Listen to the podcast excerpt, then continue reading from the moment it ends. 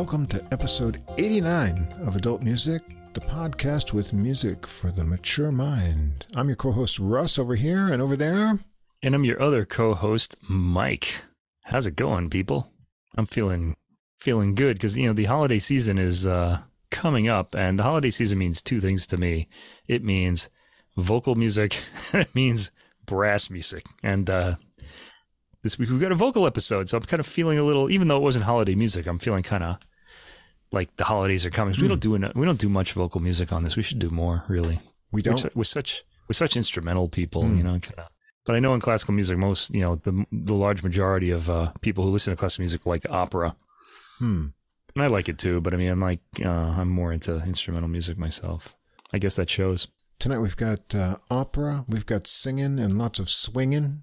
Yeah, we don't have a full opera though. We just have No, excerpts Operatic, uh, pieces, yeah. excerpts. Yeah.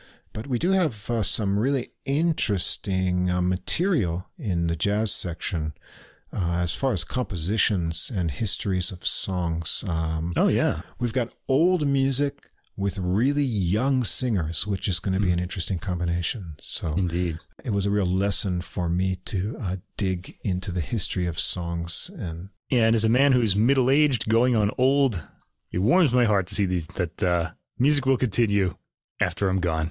Yeah, it's nice to know. You know, sometimes people think, oh, you know, there's no good music or jazz is dead. No, no, no, no. You just have to know where to look. And we do the music looking for you here on Adult Music Podcast, scouring through the new releases to bring the best in classical and jazz to you. Uh, Yeah. so be sure to check back every week to get uh, the latest and greatest releases. And Yeah, not uh, just the best, but off the beaten path a little bit. You know, a Little we're bit, going yeah. into like performers and mostly in my case composers that people normally don't listen to. I really want to break that image of classical being all you know Bach, Mozart, Beethoven. You know, and just people names you already know because there are tons of composers out there that are Yeah. really great. It's a whole world of music and uh, different composers, and it's very international too. If you branch out, uh, now everything's right at your fingertips. You just can't rely on what all the music press and critics and awards recommend to you. If you uh, just become a little versatile, there's a great variety of Yeah. uh, wonderful music and performers out there. So that's what we're here for to share it with you. You know what we need to do? Uh, the the big thing to be these days is influencers. So that's that's got to be us. We have to be like influencers, you know, like the Kardashians of music. What do you think of that? As long as we don't need any cosmetic surgery for that. uh, Yeah, or just, just as long as I have to make any like uh, tapes of myself in compromising positions, I don't think I'm going to be doing that. No, no. Only uh, only musically compromising positions. Uh, Well, I don't even want to go there. no. No. Rest assured. Don't want to be musically compromised. no, no. Only uh, top recommendations here. So this evening, lots of vocal recommendations. Going to cover a wide ground of material, both classical and jazz. Uh, looking forward to sharing these with you. But before we uh, get into those releases, I want to remind everyone, uh, as you're looking along and listening along, you can check the episode description for the links to Spotify and Apple Music for all the recordings we're going to talk about. Uh, also, if you want to get all the music in one place, you can find a link to the full episode playlist, only available on Deezer. That's streaming music platform from France. It's our favorite one because it's CD quality and they have a really good collection of classical and jazz recordings. Music for adults in general. Adults in Although they also have pop music too. So yeah, they have everything. yeah. Uh, but really good sound quality and reliability. Uh, they also have podcasts. You can listen to the podcast there too uh, if you want to get everything in one place. Now, wherever you listen to us on, if you don't see those links or the description, you know, some platforms, everything's kind of scrunched together into one big line. Uh, you can come over to our host site. That's Podbean, P-O-D-B-E-A-N dot com. Everything's easy to follow there. You can get the full history of all of our episodes and links there. Now, if you enjoy the podcast, please follow, subscribe on whatever app or platform you listen to us on. If you take just a moment, uh, give us a ranking or write a review. That helps us get listed in the browsing category recommendations, and then we get to grow our audience and get more listeners, and we'd appreciate that. You can also come over and follow us on Facebook. We've got a page there. Get some extra info. Uh, new releases throughout the week. I put up a bunch of ones uh, this week. Did you see that? Uh, on our Facebook site, yeah. Yeah, I didn't Super hear Tramp it. Jazz. Yeah, you got to check that out. Yeah, I got to check that out. Yeah, I also put up really a- interesting. I was going through some old photos this week, and I found a photo of uh, Freddie Hubbard and the new uh, jazz composers octet down at the Blue Note in Osaka, which is no longer. And uh, Oh, it's no longer really, now, well, now it's Billboard, so yeah, the, Oh, the Blue Note name is gone. but it's still a jazz club. No, it's no, it's not. They have jazz and pop and rock and everything there. So So now you're telling me this, and I'm all I'm feeling all depressed, and I got to do like this podcast now. What do you? you should have told that. me this before. Anyway, there's a good picture Oh, there. Uh, I got to sit on the stage and stay between sets. So you can look over Xavier Davis's shoulder and see uh, Freddie Hubbard there, Steve Davis, and uh, a great sax player, Myron Walden. I haven't seen anything from him lately, but uh, it was a good memory, so I thought I'd share it. So you can go there, Facebook, get some updates. And otherwise, if you want to uh, contact us directly, any comments or questions, uh, you can always shoot us an email at adultmusicpodcast, all one word, at gmail.com. We'd love to hear from you. We'll be sure to reply. Additionally, I'd like to recommend uh, a couple other podcasts. We're kind of sharing our audiences uh, with like-minded listeners, uh, maybe interested in other content. There's uh, Tom Gauker and his podcast "Something Came from Baltimore." It's not about Baltimore, but it's a jazz blues R&B interview podcast. Some interviews with top musicians, uh, a few of whom we've discussed recordings from here. Todd Marcus, Joey DeFrancesco. Put a link in the description there. You can check that out. There's another interview and uh, kind of jazz focused podcast. Not only uh, musicians, but artists, uh, writer interviews too. It's Neon Jazz from Joe Dimino. And something not really music related, but uh, kind of uh, human interest and embracing differences between people to build community. That's called the same difference. Uh, so it's kind of interesting.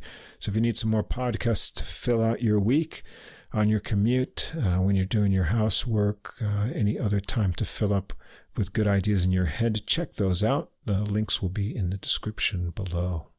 Yeah, Neon Jazz. That's a cool name for a podcast. Yeah, it's very good. Yeah. Does he have a neon logo like we do, or Not the last time I checked. No, Oh. but um, Eh, maybe not should get one. exactly like our neon. Yeah, ours is kind Yeah. of pink and distinctive there, but I know who to set him up with if he wants one. Fast Signs of Fast Staten Signs Island. of we'll Staten talk about them later. Yeah. okay. All right. So off to the uh, the uh, vocals. I think we're going to call this one of the potential titles for this episode is singers with a W before the I, so it could be read as swingers too. We'll put it in Hmm. parentheses, and uh, so because there's a lot of swing and everybody's singing. yeah, So there unusual for us, vocal centered. But I had a good time this week listening. I did too. We should do more of these, I think. Yeah. Although I don't really collect all that many vocal albums anyway, but I have quite a few nevertheless. I'm going to have to talk about one that I didn't choose that I yeah, probably should have, but I already had my three here, so we're going to go. All right, so I generally like to mix up genres a bit, and that's what I did this week. So we had this uh, vocal theme, and uh, we don't always have a theme. We try to find the theme in the music we like, but this week it's all vocalists. And so I started with Baroque, and Hmm. um, the composer here is Pier Giuseppe Sandoni, who I don't know anything about, but he's a Baroque era composer. and uh, it's called Cantatas and Instrumental Works, and that's exactly what it is. I like it when they, you know, they tell you what you're getting. All right. Mm. And uh, I chose this one because of the soprano, Francesca Aspromonte, who's who is as beautiful as her name, and she has a beautiful voice too. That really uh, rolls off the tongue, doesn't it? Aspromonte. Yeah, it's really good. Aspromonte. I like that name. It's Yeah. good. Yeah, Francesca's a nice name too. Anyway, she's a soprano, and she's um she's had another album earlier this year where she sang um songs about Mary Magdalene. So like a- as she appeared in operas or song or whatever. So that's a that's one to check out too. But this one's all dedicated to the composer Pier Giuseppe Sandoni. Uh, she's playing with um she's accompanied by ensemble not just accompanied but um ensemble La Floridiana and the uh, conductor and harpsichordist on this album and she gets a lot of time Mm. uh, Nicoletta Paraschivescu. This is on the Deutsche Harmonia Mundi label. There are two Harmonia Mundi. Says Harmonia Mundi, France, and then there's Deutsche Harmonia Mundi. This is Deutsche Harmonia Mundi. Hmm. Okay. Anyway, we start out with some uh, vocals. It's a cantata called Dimmi Crudel, which means tell me, cruel one. For soprano, two violins, and basso continuo. These Italian songs have these great names like that. Go away, rascal, or whatever. it's this um, particular um, manuscript came from the University of Edinburgh Library. How, how it wound up there, I don't know. This starts out with an aria, Dimmi Crudel. It's kind of a little cantata. Cantatas are they have, they have a little storyline to them, and they'll, they'll have arias, and then there'll be these um recitativi, which is like a spoken sort of um, it's it's pitched, but it's spoke kind of spoken, sing spoken that connects the mm-hmm. arias. It tells you a little bit about what the person's thinking or what's going on, and then we get into the aria, where the singer expresses his or her emotions. Anyway, the aria Dimmi Crudel uh, starts with uh, this is track one. Starts with a gentle triple triplet rocking motion to the intro. So very rocking already. It's kind of nice. This is a bright recording, and the voice is mostly in the right channel, which I found a little odd. You would think the voice would be front and center if she's the only singer, right? Mm. But I don't know. It's it's slightly in the right channel, but that's cool. You get a you know the uh, harpsichord, I guess, is a center of attention too on this album. It gets a lot of time. This um, recording has a lot of reverb and it suits this type of music a lot. The singer asks where the love and fidelity her love swore to her has gone, while the contrasting second verse indicates that the infant god, who is Cupid, uh, the, the, he's not named here, will know how to punish her lover's cruel heart. You know, these Baroque arias get really complicated with these sort of uh, situations there. Hang on, I just want to check something out here because I feel like, am I? No, I'm good. All right. By the way, while you're paused and checking there, I, I should yeah. say, if you have a chance and you listen to this, do do check out the lyrics because it's a really funny match. Yeah. The music is so happy, happy and bubbly, and the lyrics of a, such a spurned, scorned nature. Uh, you know, uh, really contrast in I actually have a comment about that because he that seems to be Sandoni's style. He writes this really happy music, and it's always this person singing about how miserable they feel. So I'm just kind of wondering if he actually yeah. knew what the words were going to be before he, before he wrote the music. Okay. I wonder, yeah. Yeah. I was pretty amused by that, though. Let's see. The singer in the text is male, also, even though she's like, you know, obviously a soprano. It's, I think it's written for a soprano, but all the um, you know, unless mm. unless the two lovers are lesbians. I mean, it could be. Baroque uh, arias got into some kind of funny things. There were a lot of like pants rolls, and then you had those the castrati who sang in a woman's voice, and they were men. We don't we don't know what was going on there. Okay. Mm. So the section doesn't contrast much with the first section musically. It darkens in tone only slightly. Sandoni seems like um, if if he was anything like his music, he was probably a really happy guy. You, you know, you know, drinking his coffee every day and just being happy. I don't know, talking to passersby while he's writing his scores. Anyway, second um, track, recitativo, oh disleale, O ingrata. Uh, this more heated vocal transfers us from pain to thoughts of revenge. Oh boy, this is a big theme in Italian song and opera, which we'll find out more about later. More fully realized in the lyric, if not the music of the next aria. Here we go. Finché spirito in petto avrò. This is the third track. Uh, the vocalist says, as long as she has breath, she will hate her former lover. And I have to say, the music c- communicates, as Russ said, none of this at all. It's it's um, pleasant. It's unaggressive music. Um, it floats over its four four rhythm. In the second section, uh, Aspromonte, the soprano, sings that even when she's dead, her spirit will threateningly hover over this lover who spurned her. yeah, know, just the kind of girl. It doesn't end with her death either. it's a beautiful vocal performance by Aspromonte. This is a singer I really like. I, I really am going to have to check out some of those older recordings. It's a beautiful voice. Uh, mm. The hmm. emotion doesn't seem right for the music, as Russ said, uh, and that's on Sandoni, not on the excellent performers. Though surely this particular aria should have less bounce to it boy, it's really weird. anyway, check it out. Very funny. Be sure you have a uh, the words too, libretto, okay?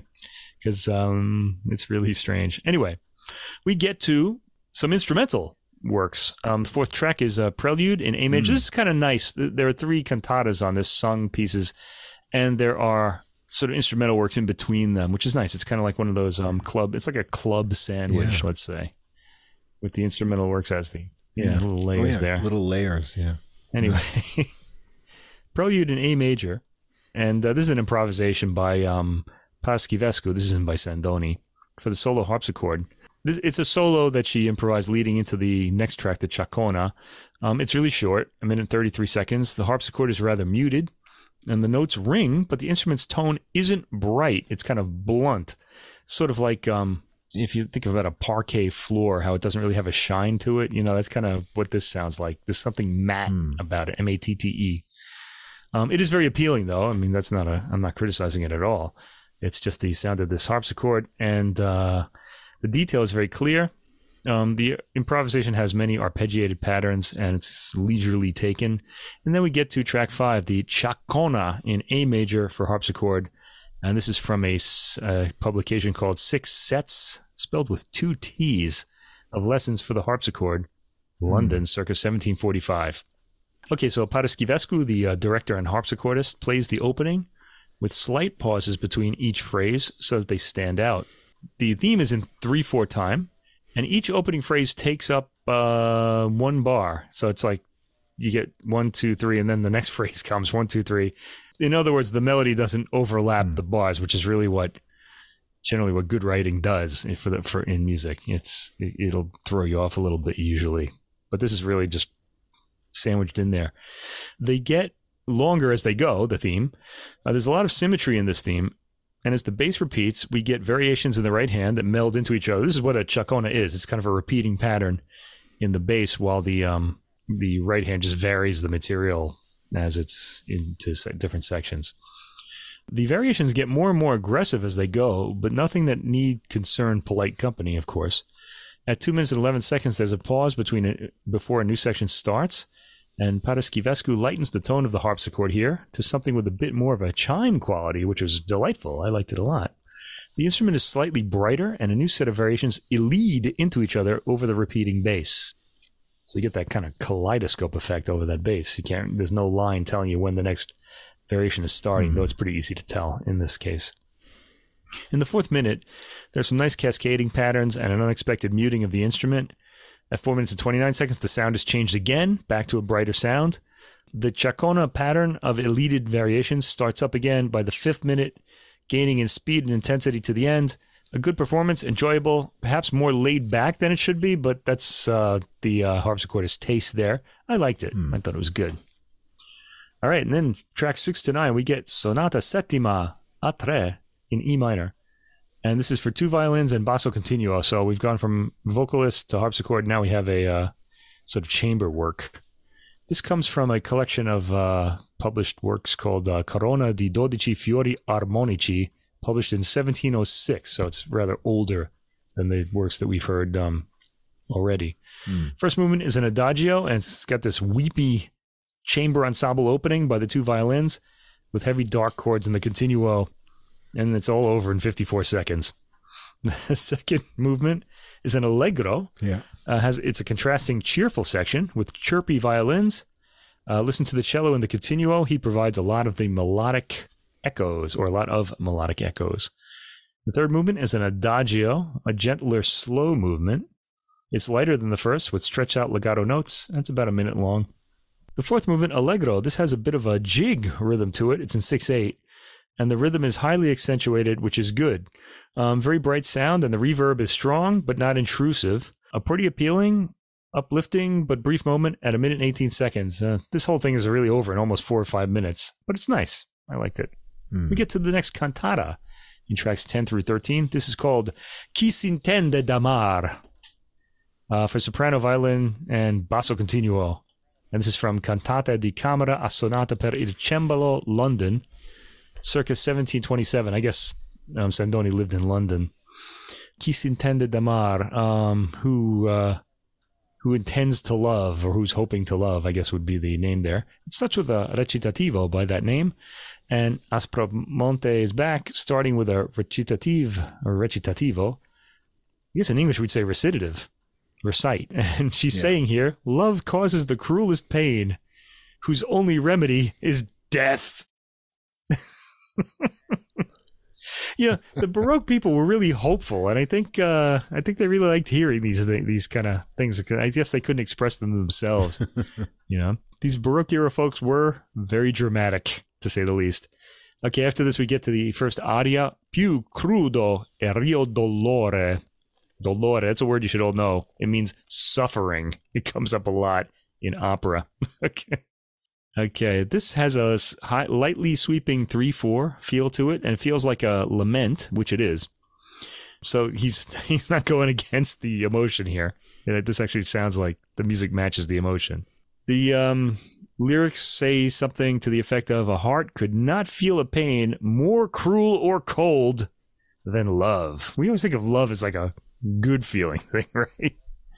I guess not in the Baroque era.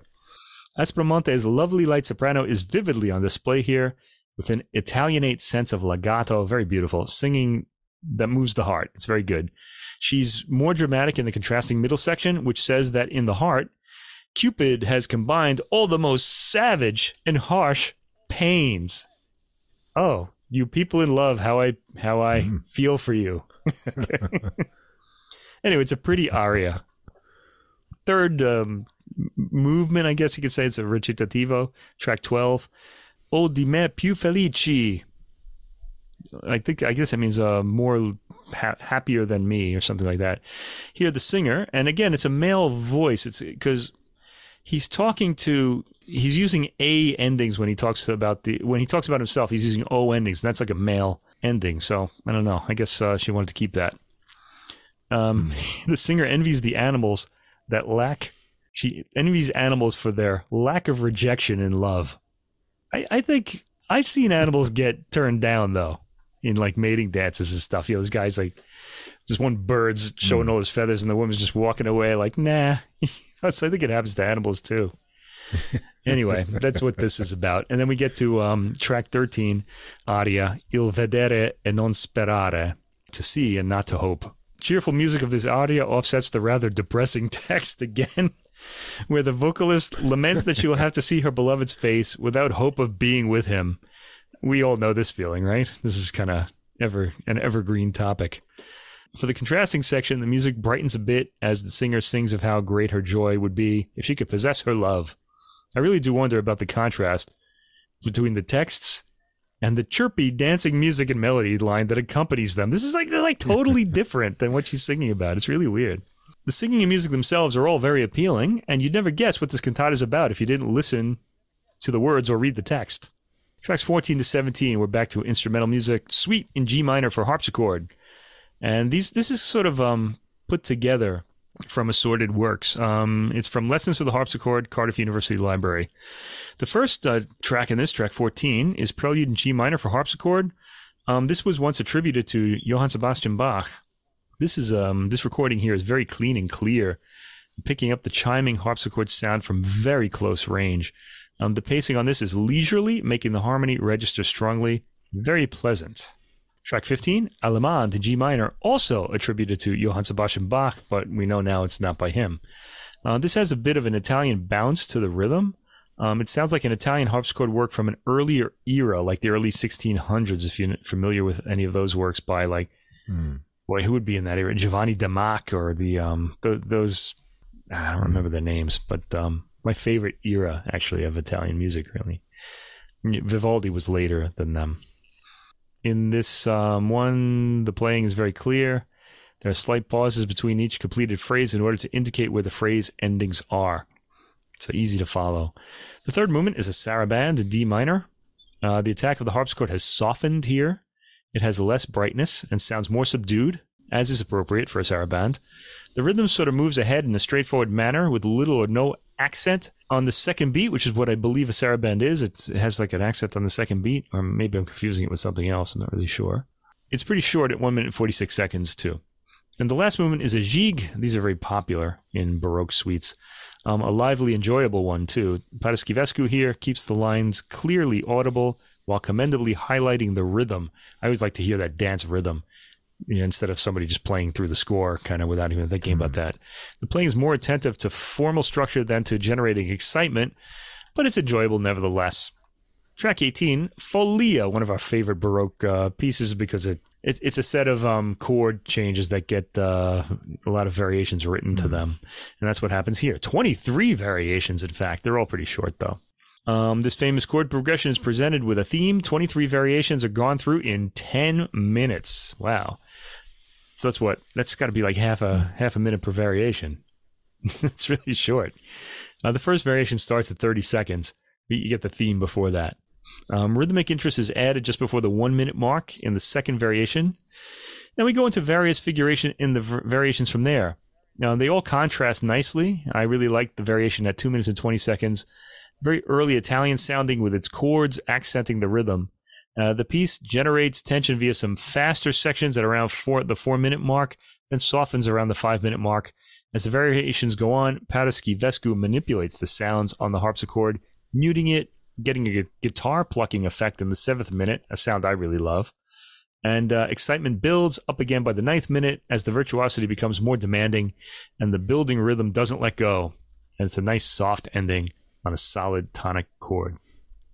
Okay, the last work on the album, tracks 19 through 23, is a cantata, one of the, the last of the three on this album. It's called Del Timor d'un cor geloso, the timidity or the cowardice of a jealous heart. Uh, for soprano, strings, and basso continuo. The aria, which is, has the same name, talks about how the fear of a jealous heart is love's greatest pain. Um, the rhythm floats on its triplet waves in this piece. There's a recitativo next. Se mai ti nasce in mente. If any, if it comes to mind. Okay, this quick connecting recitativo urges the lover not to respond to any suspicion of the singer's love, like that she doesn't love him or something like that, because she does, or he does. In this case, it's a woman singing, I think, here in the text. Anyway, the third uh, movement, aria rispondi, non è vero. Answer me, it's not true. Uh, continues the theme of the recita- recitative in aria form. It's rather comical in places, with staccato notes in the vocal line, imitated in the ensemble. Uh, the jealous thought, sings the vocalist, is the enemy of love. Tell me about it.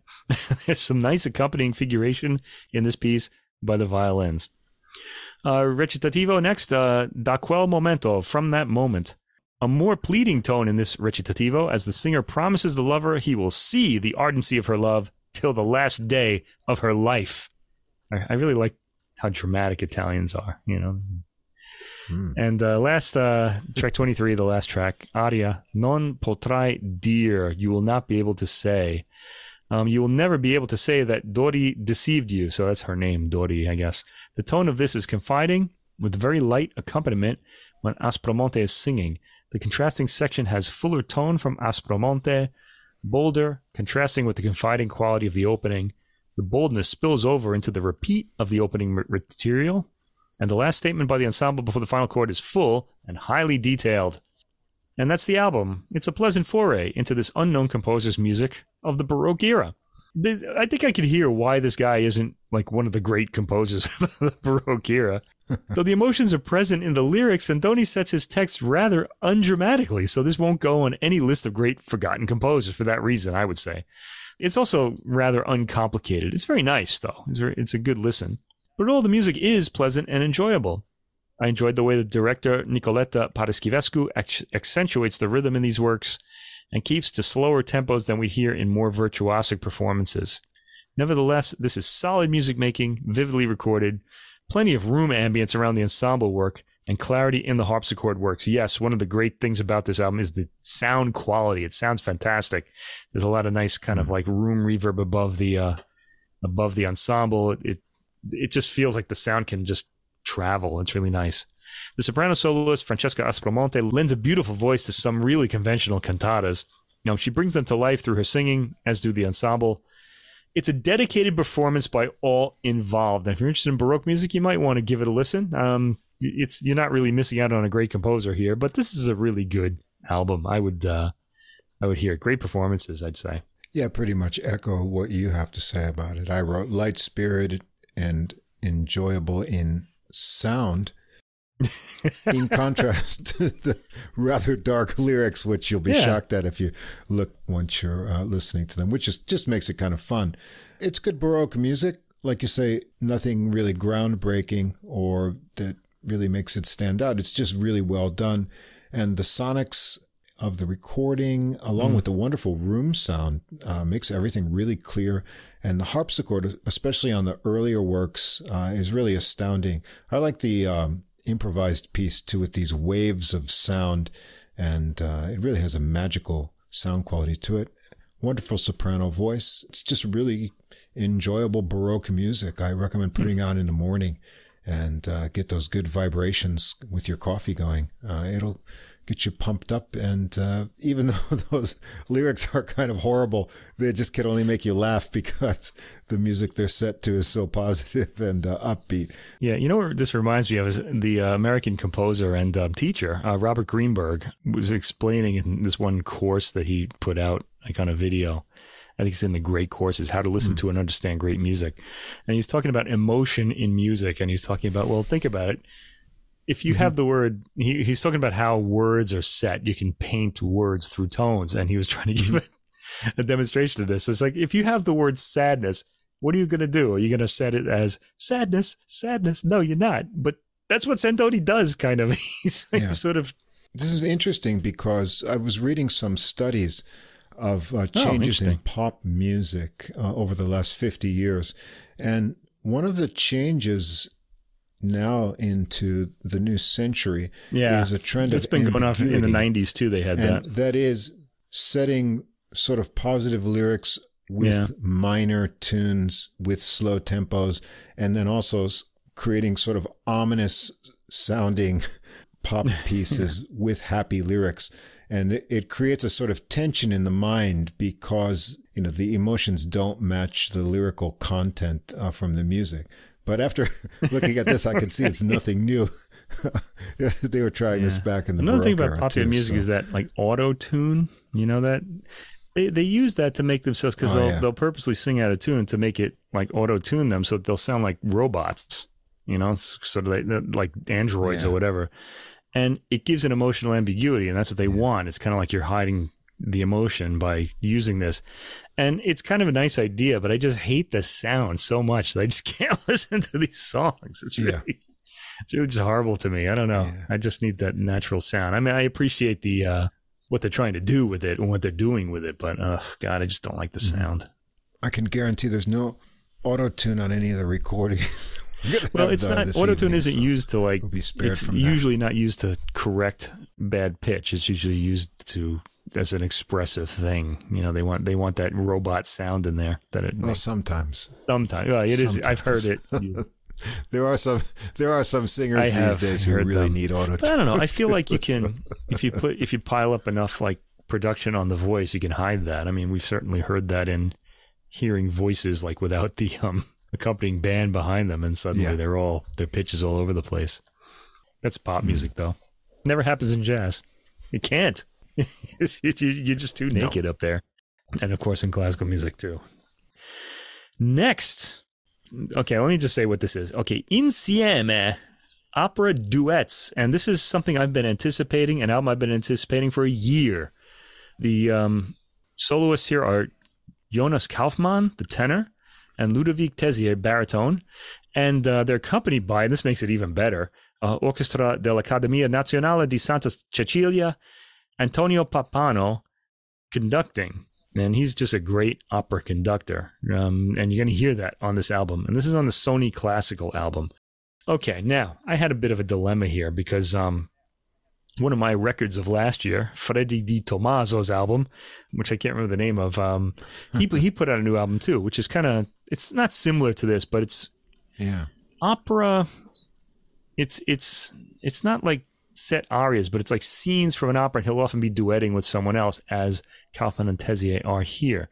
And they're not really standalone tunes. They're just kind of like taken out of the opera. And I have a hard time listening to albums like this because I get sort of involved in the story. And I and I love the the singing and the music, and I just want it to continue to the end, you know, you know, and it doesn't. it really drives me crazy. Right.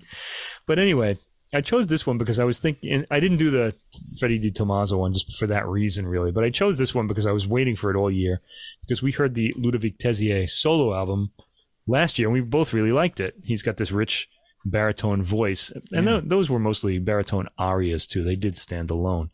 Now in this case, he's singing duets with Jonas Kaufmann, who's um the two of them are at the top of their field and they um, they're fantastic together. And this is the first recording they're ever making of um just individual tunes. Like they've done full opera recordings together before. Hmm. Um, there's a famous uh, La Forza del Destino with both of them on it. You should check that out. That's by Verdi. Okay. Another thing about this album, I was thinking, oh, tenor and baritone. We will definitely hear the famous, the most famous tenor and baritone duet in existence, Au fond du Temple Saint from Bizet's opera The Pearl Fishers. But no, we don't hear that here. In fact, we don't hear any um, French composers here, only Italian composers, although we do have French songs. So A lot of Italian operas um, went to France and they changed a little bit and they sing a few of those here too. Anyway, and it's mostly Verdi on this. There's um, the opening two tracks aren't, but then it's it's an all Verdi program except for the first two tracks.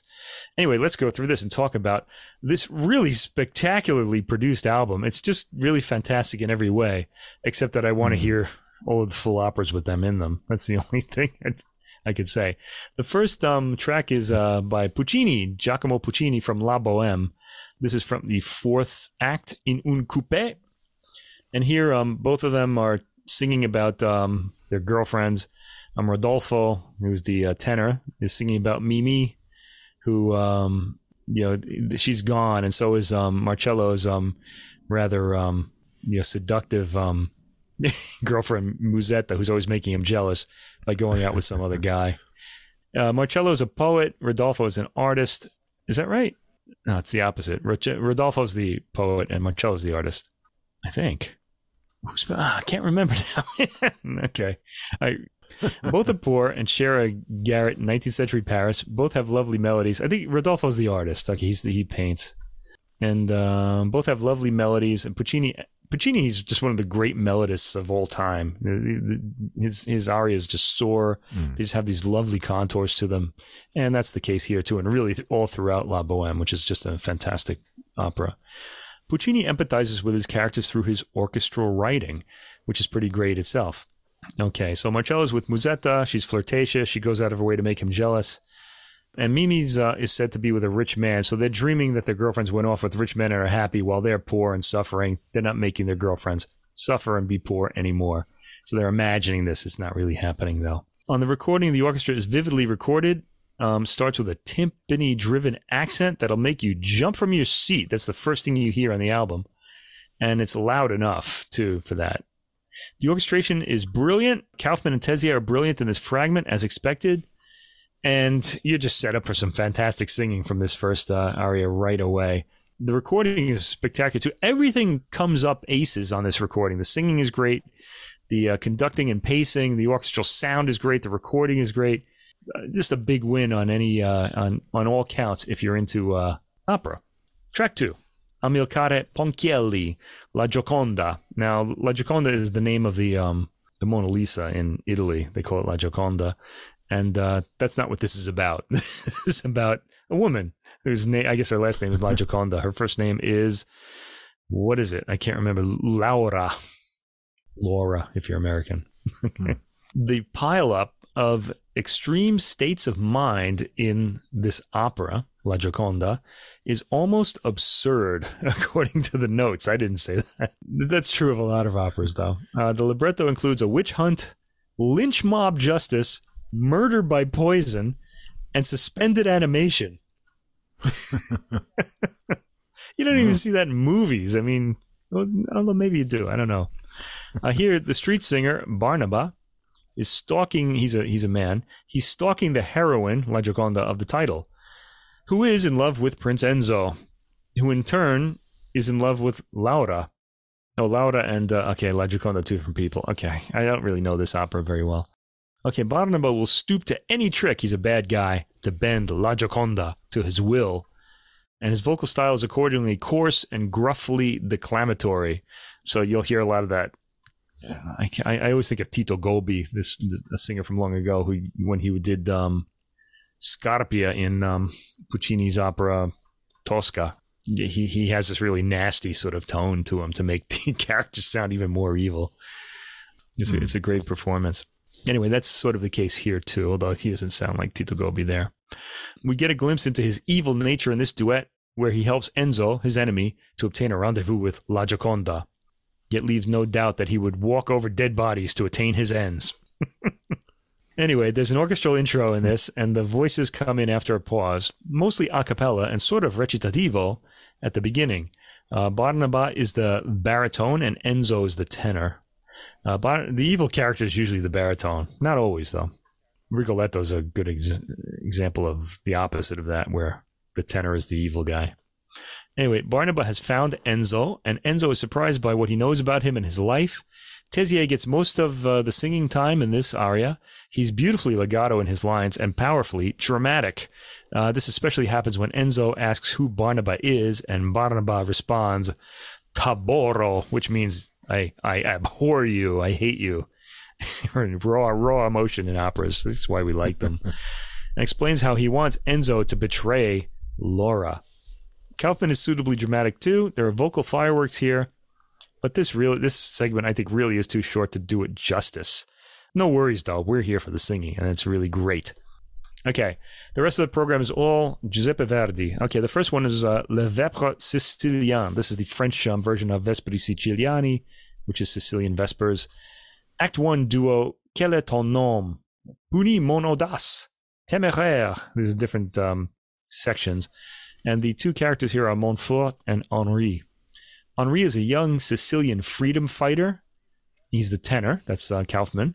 And Guy de Montfort is the inscrutably villainous governor of the French occupying forces. Now, if you've seen Star Wars, you've already know this story. Montfort turns out to be Henri's father, the evil guy. Is freedom fighter Henri's father, just like Darth Vader is Luke Skywalker's father. Henri is um, freed from captivity in this scene, and Montfort, impressed by his courage and steadfastness, attempts to win him over to the side of the occupiers, the dark side of the Force. Dark side. The um, aria gets more and more dramatic, growing in intensity, as is Verdi's way, really. He's a great dramatist. Okay, so this is in French, and the vocal power of the scene is palpable. I should also say I'm enjoying Pappano's highly idiomatic way of conducting the score. He's right on top of all the sudden changes of mood, as are the vocalists. I like the way the vocalists, especially Kaufmann, don't allow themselves to become histrionic along with the material they're singing, but rather let the music speak for itself while providing nudges into the direction of the emotion. In other words, they don't oversing, is what I'm trying to say. Just provide what we need and in just beautiful phrasing, tone, not just beautiful, but powerful, dramatic as well. Both are very heroically masculine in their defiance in this scene, uh, vocally speaking, anyway. Track four is another part of Les Vêpres siciliennes, and this is where Montfort tells Henri he's Henri's father, like at the end of The Empire Strikes Back. And only this all happens all in the same opera. uh, the music changes often, delicate legato interrupted by surging waves, bearing witness to the deep inner conflicts in the characters. In the end, like Luke Skywalker, Henri rejects his father and curses him in true Italian style. Imagine the music here, very dramatic. And don't imagine it, go listen to it. This is pretty amazing. Kaufmann is relatively light in the beginning, wondering why he's being treated so well as he awaits his execution. I should mention that so far, Tezier has been panned to the left, Kaufmann to the right. That's the case throughout the entire album. Here we hear Tezier singing with great tenderness in his tone now that he knows Henri is his son. Listen to the second minute, and you'll hear that of track four. I also like the worry in Kaufmann's voice at 3 minutes and 30 seconds and his sorrow at 5 minutes and 1 second, 5 minutes, communicated with a thin tone. And finally, his disgust at 5 minutes and 57 seconds. Pappano picks up the energy during the soliloquies at around 6 minutes and 30 seconds for a thrilling moment. The music softens as Montfort tries a little tenderness at around the seven minute mark. Yeah, the times aren't exact here. I was kind of, I was, I was too engaged with the recording to actually record the exact time, but you'll hear it when it happens. It's around that time. In the end, Henri rejects his father, and we get a stirring ending. Uh, this is a pretty complex duet, lots of emotions. The emotions just they constantly change, and if you follow and feel all this, um, you're ready for the complexity of real life. I would say. anyway, track five. Don Carlos, Act 2, scene and duo, Le voilà, c'est l'enfant. And Dieu tu semas dans nos âmes. There are two versions of this opera, one in French and one in Italian, both by Verdi. And um, Don Carlos, uh, the tenor and baritone are allies. This is really one of the very few operas where this happens. Uh, it's one of the greatest male friendships in the entire history of opera. Uh, Rodrigue and Carlos are united in the struggle to liberate Flanders from the Spanish crown and the Inquisition. In this duet, they swear eternal friendship. This is track five. And for their oath of loyalty, Verdi invented one of the most glorious of all of his melodies. This is according to the booklet note. Uh, the parallel handling of the voices, seemingly blended to a unity, represents their own unity. Uh, Pappano's conducting is powerful here, and throughout the duet, nothing separates them. By the way, this sort of thing, what the voices are doing, is really important to understand hidden meanings in opera.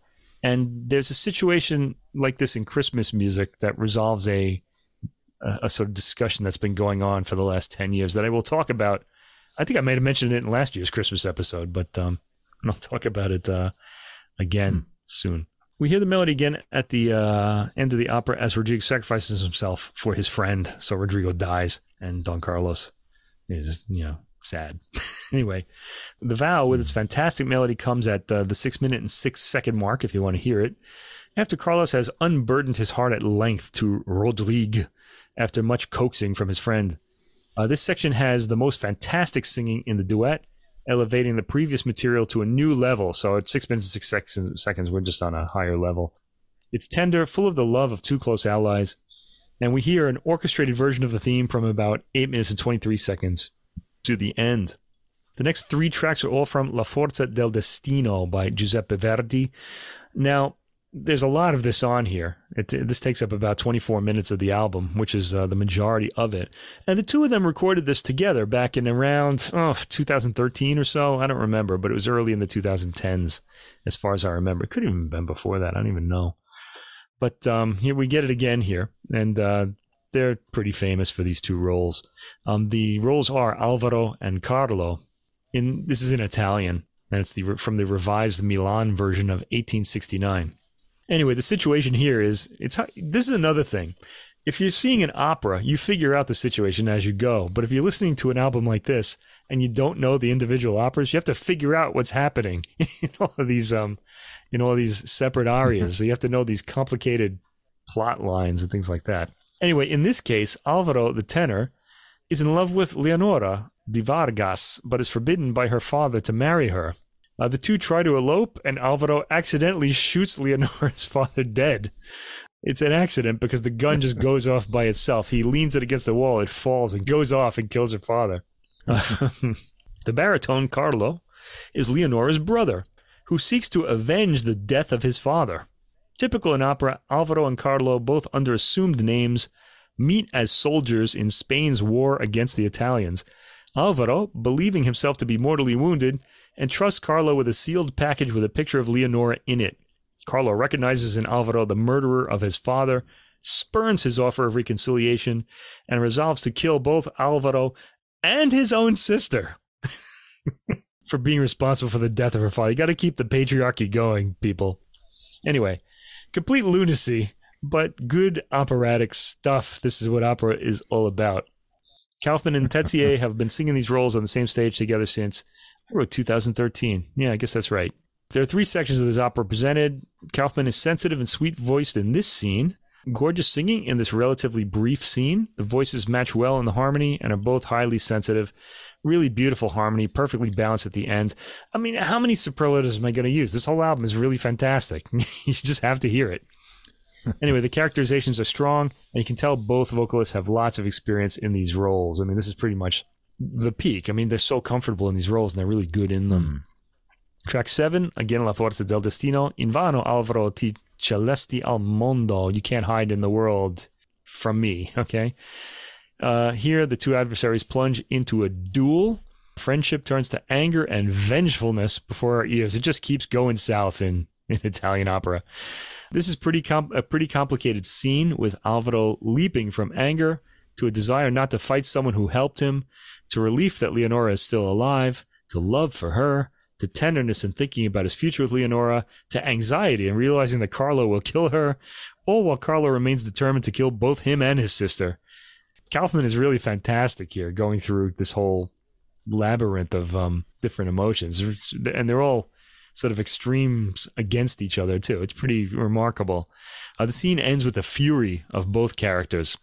Okay, we get to Act Four. Invano Alvaro ti celasti al mondo again, col sangue sol cancellasi and le minacce i fieri accenti. Okay, later in the opera here, and after five years, Carlo has tracked Alvaro down in a monastery, still determined to kill him. Boy, he really wants this bad. He's like a, he's like the uh, forty-seven. How many Ronin were there? Forty-seven. Yeah, they tracked down and killed their enemy like years later. That's kind of, yeah. Carlo is kind of like that, Yeah. Except that he's driven by this mad passion, whereas the Ronin were all very calm. Anyway, Alvaro is atoning for his sins in the monastery. He's become, I guess, a um, he's like entered the order at the lowest level or something like that. He's singing tranquilly while Carlo is still bent on revenge. Alvaro is now a priest and he asks for mercy and forgiveness in a pleading voice. Gorgeously clear trumpets at around 7 minutes and 40 seconds as Alvaro is torn between fighting for his honor and pleading to not let hell triumph, which would be his interest as a priest now. In the end, both begin to fight, and that's where the scene ends. Both singing, A morte andiam. Let's go to death.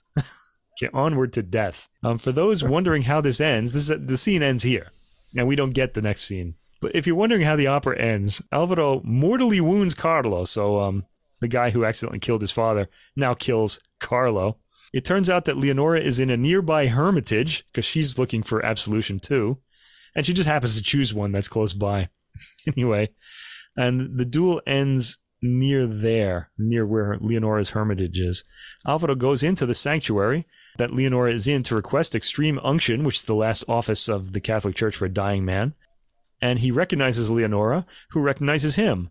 Alvaro tells her what happened. She embraces her dying brother, and he stabs her in the heart. this character's really irredeemable, right? He's just such an awful. He's so bent on vengeance, he can't think of anything else. But anyway, he does kill his sister as he's dying at the end. I know, right? the Father Superior comes out, orders Alvaro to stop cursing fate and humble himself before God. And the dying Leonora joins him in this plea, and Alvaro says he is now redeemed. So Alvaro lives at the end, but not with it, not with his love, unfortunately. What a tragedy. Anyway, it's good on the stage, though. Trust me, it's got real, It'll tear your heart out. Really great. The final track, track nine, Verdi, Otello. Tu indietro, fuggi. Ora e per sempre addio. Era la notte, Cassio dormia. Eh, e si per ciel marmoreo giuro. There's like a lot of different sections here. Now, Otello and Iago in is one of the great tenor baritone like relationships in opera. This is one of the you know these two opposing roles are just famous, and these two have never sung this together in opera or in recording. Each has done it separately though, so they've both sung these roles. Uh, in this scene, Iago convinces Otello of Desdemona's supposed infidelity, and it ends with the revenge duet um, with quite a bit of musical violence. That's a good name for a band, musical violence, or maybe an album title. okay. Hmm. Okay, so this um, track starts with some histrionic figures from the orchestra as Otello hysterically sings of the dreadfulness of his suspicion of Desdemona's infidelity. The music eventually becomes a march as Otello bids farewell, and he says, when he says farewell, he says addio, which is the very final farewell. You're never going to see this person again if you're saying addio to them. to all of the things he's known, as he thinks he's at the end of his period of his glory. Uh, the subtlety of the orchestral playing, like the scurrying strings as Otello's hysteria builds at the beginning of the second minute, is amazing. And uh, the orchestra eventually explodes into loud but beautifully graded dynamic outbursts of accents. I also like how the rising figures in the orchestra are taken in the fourth minute as Iago places the next elements of his plan before Otello. There's a real conniving quality to the orchestration that comes across well here. Uh, Tezier is cunning, sweet, and seductive as Iago. There's a great recording of this opera, by the way, with Pappano conducting, Kaufmann in the title role, but the baritone is Carlos Alvarez, who's great. But you know, these two are just fantastic together. Okay, so that's a great recording too. The pacing of the scene is pitch perfect, and you can get a good idea of how important the conductor's contribution is from this track. Of course, the vocalists heighten tension via their voices, but Pappano's pacing raises the tension and makes this exhilarating. It just kind of ratchets up instead of just being extreme or something like that. We're left to go back into the world at the end of this recording with Otello and Iago singing in duet, Let fury and terrible violence soon blaze from my raised, outstretched hand, avenging God. Wow. And then the album ends. And I'm left with that. Man. Anyway, this is um this album's even better than I expected it to be, mostly because of the conducting and the um, the recording quality. Uh, Pappano's conducting and the clarity and power he gets from the orchestra raises the performance even higher than these two vocalists would have inevitably brought it um, with someone else. As with uh, the De Tommaso album, which I didn't talk about on this podcast, this album of duets winds up being sort of fragmentary because you, are having to keep track of all these operas. If you know them all, you're going to love it but otherwise you got to do a little um, work to understand what's happening. The characterization is so vivid and involving for the listener that I found myself wanting to hear the entire operas. In this case, the two have recorded at least La Forza del Destino together, um, so that desire can be satisfied in that case. But for some of these arias, this is the only record of these two vocalists together that we have, so we'll have to be satisfied with that for now. It's really electrifying singing, vividly captured, opera fans would love this, and it's actually a good way to get into opera too. I think because you're not going to hear better voices than this in this generation. But in the in, in the future, we're going to hear Freddie Freddie De Tommaso, who's got a great tenor voice, and uh, waiting for that too. Yeah, I'm not even much of an opera fan as a listener. You know, I can enjoy an opera in a live performance, or I want to watch it to generally yeah, in the I'm like whole that story too, though, yeah. for me to get into it. I don't really, yeah, I don't listen to much opera music, you know, in excerpts. That said, this is really, it's really hard powerful. to not enjoy. Uh, I had a good time because the great voices and they run a full range of expressiveness. Sometimes they're very tender. Sometimes yeah. they're really explosive with this dynamic material. And there's such a great interaction between these two, and the mm. rapport seems really genuine. They're obviously having a lot of fun, and that's infectious. and I caught it too and was yeah. drawn into it. As you said, the recording sounds great, and the orchestra is really dynamic. The conducting is spot on. Everything is timed perfectly, you know, to bring out all the tension and highlights. So, um, yeah, these two male voices, uh, the contrasts, and then the blends and unison parts in some of the uh, pieces together are really enjoyable. So it's good fun. Yeah, definitely listen with the libretto if you can, so that you know what's going on. or, or yeah. just imagine that they're both mad at each other. That's usually the case, except for in Don Carlos.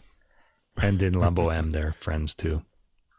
All right. Our last classical album for tonight is Kaleidoscope by the rising star Fatma Said, who's a soprano, and a lot more than that, really. She's pretty amazing. This is uh, the accompaniment is uh, Orchestra Philharmonique de Monte Carlo, conducted by Sascha Goetzel.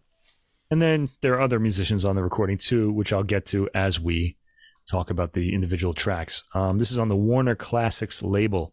Fatma Said is um, Egyptian, as it turns out. She's very young, and she's also mm. stunningly beautiful, I have to say, for myself. Anyway, on this album, it's called Kaleidoscope because it's a montage of many different songs and arias. It's a very interesting program, in fact. Um, the booklet notes are written by Said herself, and she says virtually nothing about the music, which made me have to go into the internet and look some stuff up. I really didn't know. So this is such an eclectic program. I really had to look some stuff up on it. Yeah, some of some of these uh, some of the these choices could use some unpacking. Um, it's an interesting program she talks about in the notes her reasons for making this particular album, and there are loads of photos of her in the booklet. She's in the studio, she's with the musicians, she's happy. Um, the design has the pretense of a pop album, but I do think the album cover is very attractive. It's very colorful. It's got this bright color surrounded by black. Mm. Annoyingly, uh, the booklet prints only the sung language of the text with no translations. Now, a few of the songs are in English, so that was oh. okay um, with one exception. Thankfully, the song that's sung in Arabic is translated to English because I can't even read that alphabet. I wouldn't know where we were. The first track is um, Joaquin Nin is the um, composer, and he's setting a melody here by Jose Bassa, uh, Minuet Cantado, and this is from his Catorce Airs Anciens d'auteur espagnol, Volume 1. This features David Bergmuller on lute, and he also did the arrangement. By the way, Joaquin Nin is the father of Anais Nin, the um, the writer who who was kind of uh, involved with Henry Miller, and she wrote these really famous diaries about her sexual awakening and things like that. Mm. And she also writes about her father in the diary, who does not come across well. Anyway, he comes across well enough in his compositions. Let's just say that. This is a lovely recording of the lute, first of all. It's also the only time we're going to hear the lute on this album.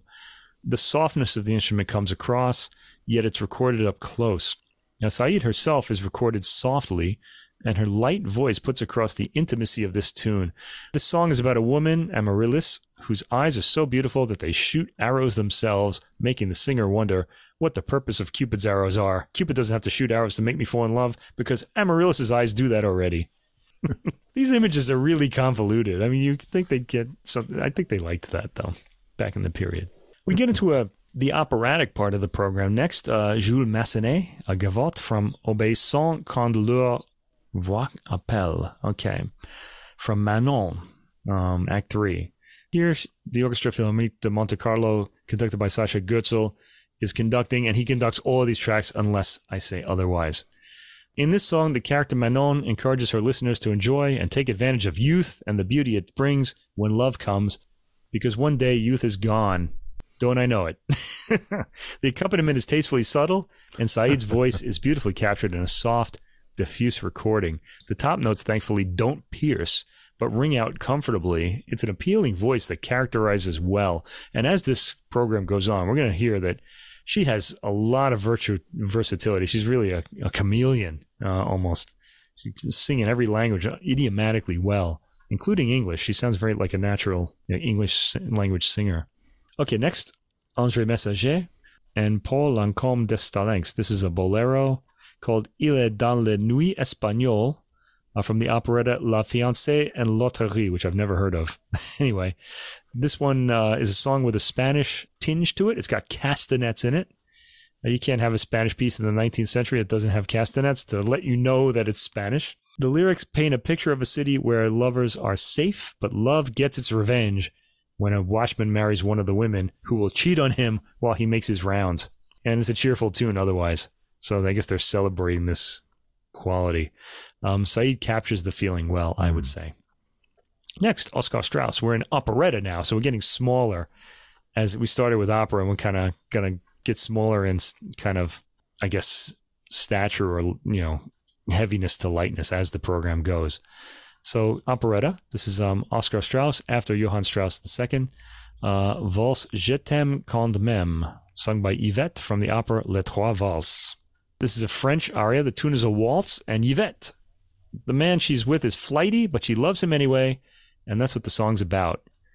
It's a lovely waltz. Said sings this with melting tones.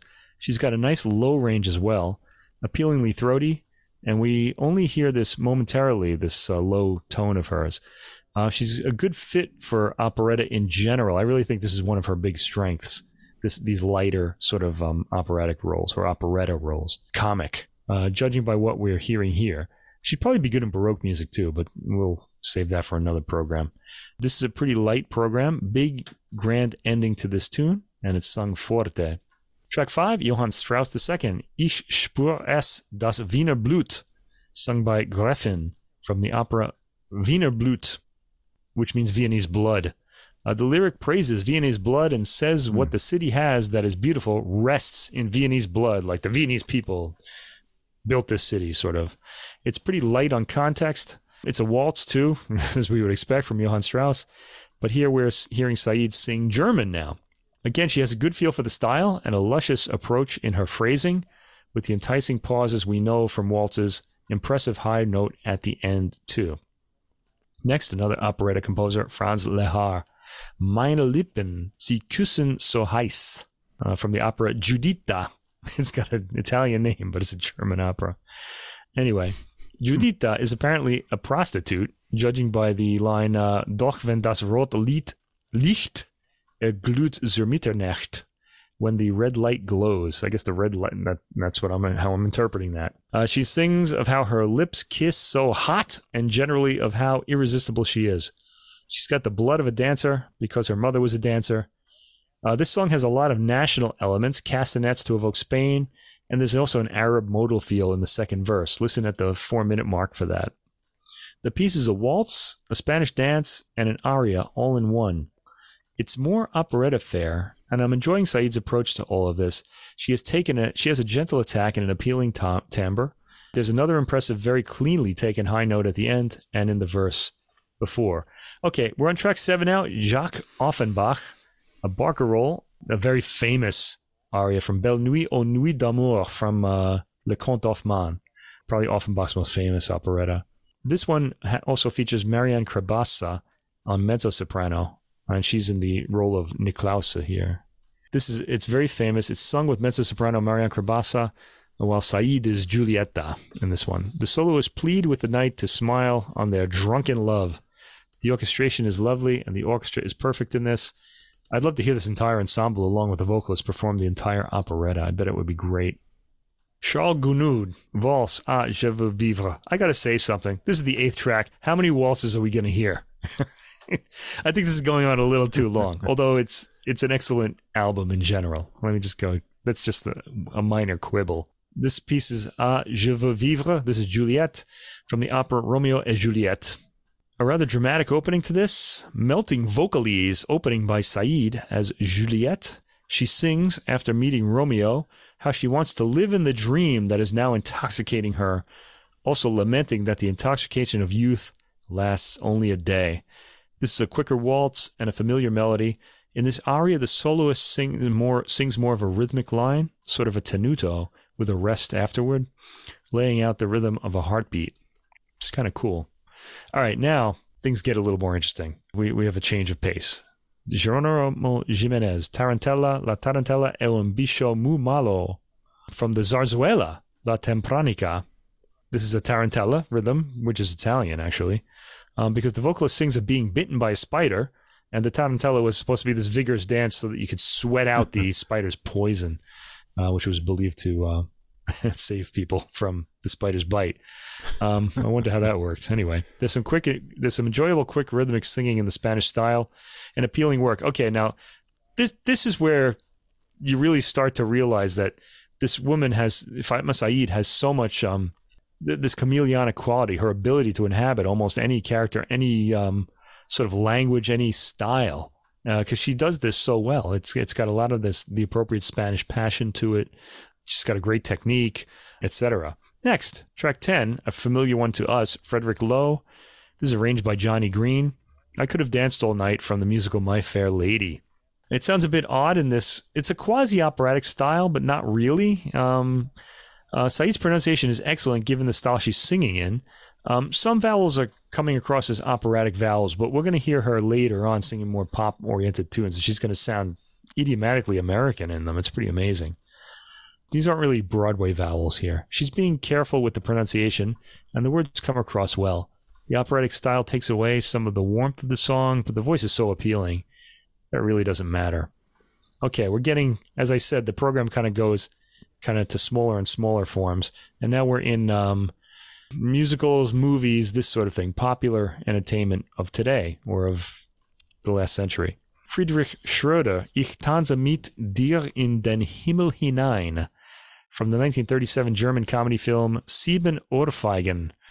This one features um, the Orchestra Philharmonique de Monte Carlo again, with Sascha Goetzel conducting, but also Tim Allhoff on the piano and Henning Sieverts on the double bass. Also, Heinrich Köbberling on drums. So now we're in the realm of film music, and this is one of those smoldering German tunes from the 1930s. You can think of the um, Kurt Weill and uh, Bertolt Brecht songs. When the vocalist dances with her partner, she feels she can fly, and she is dancing in the sky, according to the lyrics. Um, that's pretty much the extent of the lyrics, in fact. The song has a bit of a cabaret style to it. Again, lovely voice and phrasing. I'm noticing that Said doesn't change her tone much. Um, we always hear her familiar, beautiful tone, but she can inhabit all of these different sort of styles excellently. Next, Irving Berlin, Cheek to Cheek from the 1935 Five is that musical screwball comedy film Top Hat. Tim Allhoff on the piano, and he did the arrangement too. Henning Sieverts double bass, Heinrich Köbberling on drums, Lucienne Renaudin Vary on the trumpet. This is a jazz tune, pretty much, and it starts with a count. The English singing is very impressive. She's pretty close to a nightclub Broadway type jazz singer in approach here. It actually sounds fun. The pronunciation is flawless, which really amazed me. Um, Lucienne Renaudin Vary gets a nice solo on the trumpet, very stylish. At this point, I'm hearing the repetitiveness in Said's approach, but I'm just enjoying her whole, her ability to kind of get into all of these styles all the verses sound exactly the same in phrasing and timbre here, though. So I think like it. I guess I'm getting used to because we're doing this podcast. I'm getting used to jazz singers like varying each verse. You know, they're kind of doing something different, and mm. she doesn't do that here. This kind of let me down a bit. Not in anything vocal timbre though, just the repetitive phrasing. Track 13, Kurt Weill, Youkali, a tango habanera from the 1934 musical Marie Galante. This features members of the Quinteto Angel, which who are Bernard von der Babelins on violin, Samuel Lutzker, cello, Rodolfo Pacapello, double bass, Christian Gerber, bandoneon, Frank Schulte, piano, and Tim Allhoff, piano, Heinrich Köbberling, drums, and the Quinteto Angel, who's I didn't mention their names. Anyway, Youkali is an island the singer is singing about, the country of our desires. The opening has a seductive vocal line, which changes to a tango for the chorus. In the final verse, we finally get a timbre change in the voice, a kind of contemptuous sneering tone, as the singers sing that the poor human soul seeks oblivion. We get back to the sweeter tone for the end of the tune. Track 14 Carlos Gardel, the tango king, Por una cabeza from the 1935 film Tango Bar. This is played by, accompanied by Quinteto Angel, Bernhard van der Babelins violin, Samuel Lutzker cello, Rodolfo Pacapello double bass, and Christian Gerber bandoneon. Gardel was Argentina's Tango King, and this is a very traditional type of tango. The lyrics seem, I couldn't really work out what the lyrics are because I was using my Google Translate for this, but it's not always helpful. Uh, the lyrics seem to be about longing to kiss a lover again. Uh, Said is fairly idiomatic in this. She's got some of the sadness these songs are sung with, and it's a theatrical sadness. But I was impressed by this because we've heard enough, um, for example, Piazzolla, and we'll hear him later, where the the soloist doesn't get the idiom, but it seems, sounds like Said does, and I'm pretty amazed. Track 15, Angel Villoldo, Ad Ay Saab. I hope I said that something correctly, because that's Arabic, and I don't know much about Arabic. El Choclo in Spanish. This is based on El Choclo. This is performed by Quinteto Angel, who are Bernhard von der Babelens violin, Samuel Lutzker cello, Rodolfo Pacapeo double bass, and Christian Gerber bandoneon. It's a Spanish song that was given Arabic words by Tamer Hussein and sung in Arabic here, which is um, Said's um, native language. Um, the English translation in the book was made by Said herself. Uh, we're not going to hear this from many sopranos, so make sure you relish this. The piece has a tango rhythm Yet we're hearing Arabic words. Said, of course, being a native speaker, makes this work. It's actually interesting to listen to these words in this context. The lyric is basically the soloist stating that she's up to any challenge in this life. It's an encouraging text. Happiness starts with determination. Track 16, Astor Piazzolla, Yo Soy Maria from the tango opera Maria de Buenos Aires, which I'm going to have to hear eventually, I guess. I've never heard it. This features Quinteto Angel, and also Heinrich Köbberling and Philip Kraus on percussion. From the text, I'd guess this is Maria's entrance aria. Um, she's basically introducing herself, singing about her confidence, so this follows on well from the previous piece, and how she has skills in singing and loving. There's a big change in the sound here, with the percussion richly recorded. Said is louder and closer in this track. There's some variation of timbre in her voice as she goes to her held higher notes. It sounds very idiomatic, and I feel like Said, this is the other highlight of the program since from the after cheek to cheek until the end. Um, Said really feels comfortable and like she's in a place that she really likes to be in these songs. Um, she picks up the tango style well here and could make a success of this role in the full opera. Very impressive. I feel like this is the most dynamic, fully realized performance she gives on the album so far. Track 17 Astor Piazzolla, J'oublie, which is Oblivion or I forget, for the 1984 Italian drama Enrico IV. This features Tim Allhoff on piano, Henning Sieverts on double bass, Heinrich Köbberling on drums, uh, Ragid Williams on the ney, which is a, an Arab instrument, and Christian Gerber on bandoneon. That's a really interesting combination of instruments. This is a vivid sounding, richly recorded uh, song, while Said sings the weary, heavy melody with lyrics about a lover parting and saying her love feels heavy now as she forgets. Said is idiomatic here too. I'd say this part of the program shows her at her best, along with the earlier operetta arias, as I mentioned. Track 18, Serge Gainsbourg. Now we're in pop music. La Javanaise. This has Tim Allhoff on piano and uh, arrangement, Henning Sieverts double bass, Heinrich Köbberling drums, Christian Gerber bandoneon, the Vision string quartet here. The members are Florian Willeitner, Daniel Stoll on the violins, Sander Stuart viola, and Leonard Disselhorst on the cello. Gainsbourg wrote this song for Juliette Gréco and ended up recording it himself as well. The title is a pun playing on the Parisian Java dancing, which is a type of waltz invented in Paris in the early 20th century. And you can see films of it on the internet. Men put their hands on their partner's butts while they're dancing. And the Havanaise style of speaking, which is kind of like pig Latin in English, um, you put an av after every consonant. So bonjour would become uh, bavonjavour. okay, so you put an av after every consonant. Paris would be uh, pavaravis. Okay, if you did this. Uh, this song doesn't use the Javanese slang, but there are a lot of French words with AV sounds in it to entertain the ear. It's a romantic light waltz type of song, and Said sings it tenderly, like a cabaret singer, almost sounding like Edith Piaf in phrasing. She uses a light, sensuous tone for this and pulls this off well. Track 19, Gino Paoli, Italian songwriter, Senza fine, without ending. Tim Allhoff on the piano, and he did the arrangement too. Henning Sieverts, double bass. Heinrich Köbberling on drums. Christian Gerber on the bandoneon. And Heinrich Köbberling drums Vision String Quartet as well. As with Gainsbourg, Paoli wrote this inspired by his collaboration partner Ornella Vanoni, she recorded it first in 1961, and Paoli also recorded it. And Connie Francis sang it in 1966. Yeah, it's a romantic tune huh. Whose works say you're a moment without end, and go saying that the person they're singing to is a moment without end, and goes on to describe how this person is everything to me, to the singer. I like the light feeling the bandoneon gives mm. this track. In fact, I really like the arrangements for this small ensemble. This is the best part of the album, I think. Said is able to sing in a lighter voice, more appropriate for this style. I'd have preferred I could have danced all night in this style, but that was her choice. This track fades like a pop song, which drove me crazy. anyway, track 20, we're at the end. George Robert Merrill and Shannon Rubicam I want to dance with somebody who loves me. You might recognize this as the Whitney Houston song um, from 1987, the album Whitney. Tim Allhoff is playing the piano, and he made the arrangement, and the Vision String Quartet is on this. The piano introduces the material. Said is sultry here. She's not trying to imitate Whitney Houston, but uh, she she just she she does her own sort of take on it, and again sings in excellent idiomatic English here. She sings in this one very close to the microphone in a soft, confiding voice, sort of like she's a crooner, like from the 1940s. She picks up volume towards the end and is actually soulful in her high notes toward the end. The song ends with a soft voice. Okay, so Said has a lovely voice, and by the end, one feels amazed at all of the transformation she has made throughout the program. It's almost like a magic act.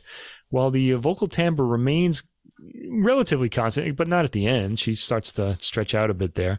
The variety of styles and characters is amazing. It seems like she can inhabit very diverse roles. Uh, the voice itself is appealing and firm in all of its range.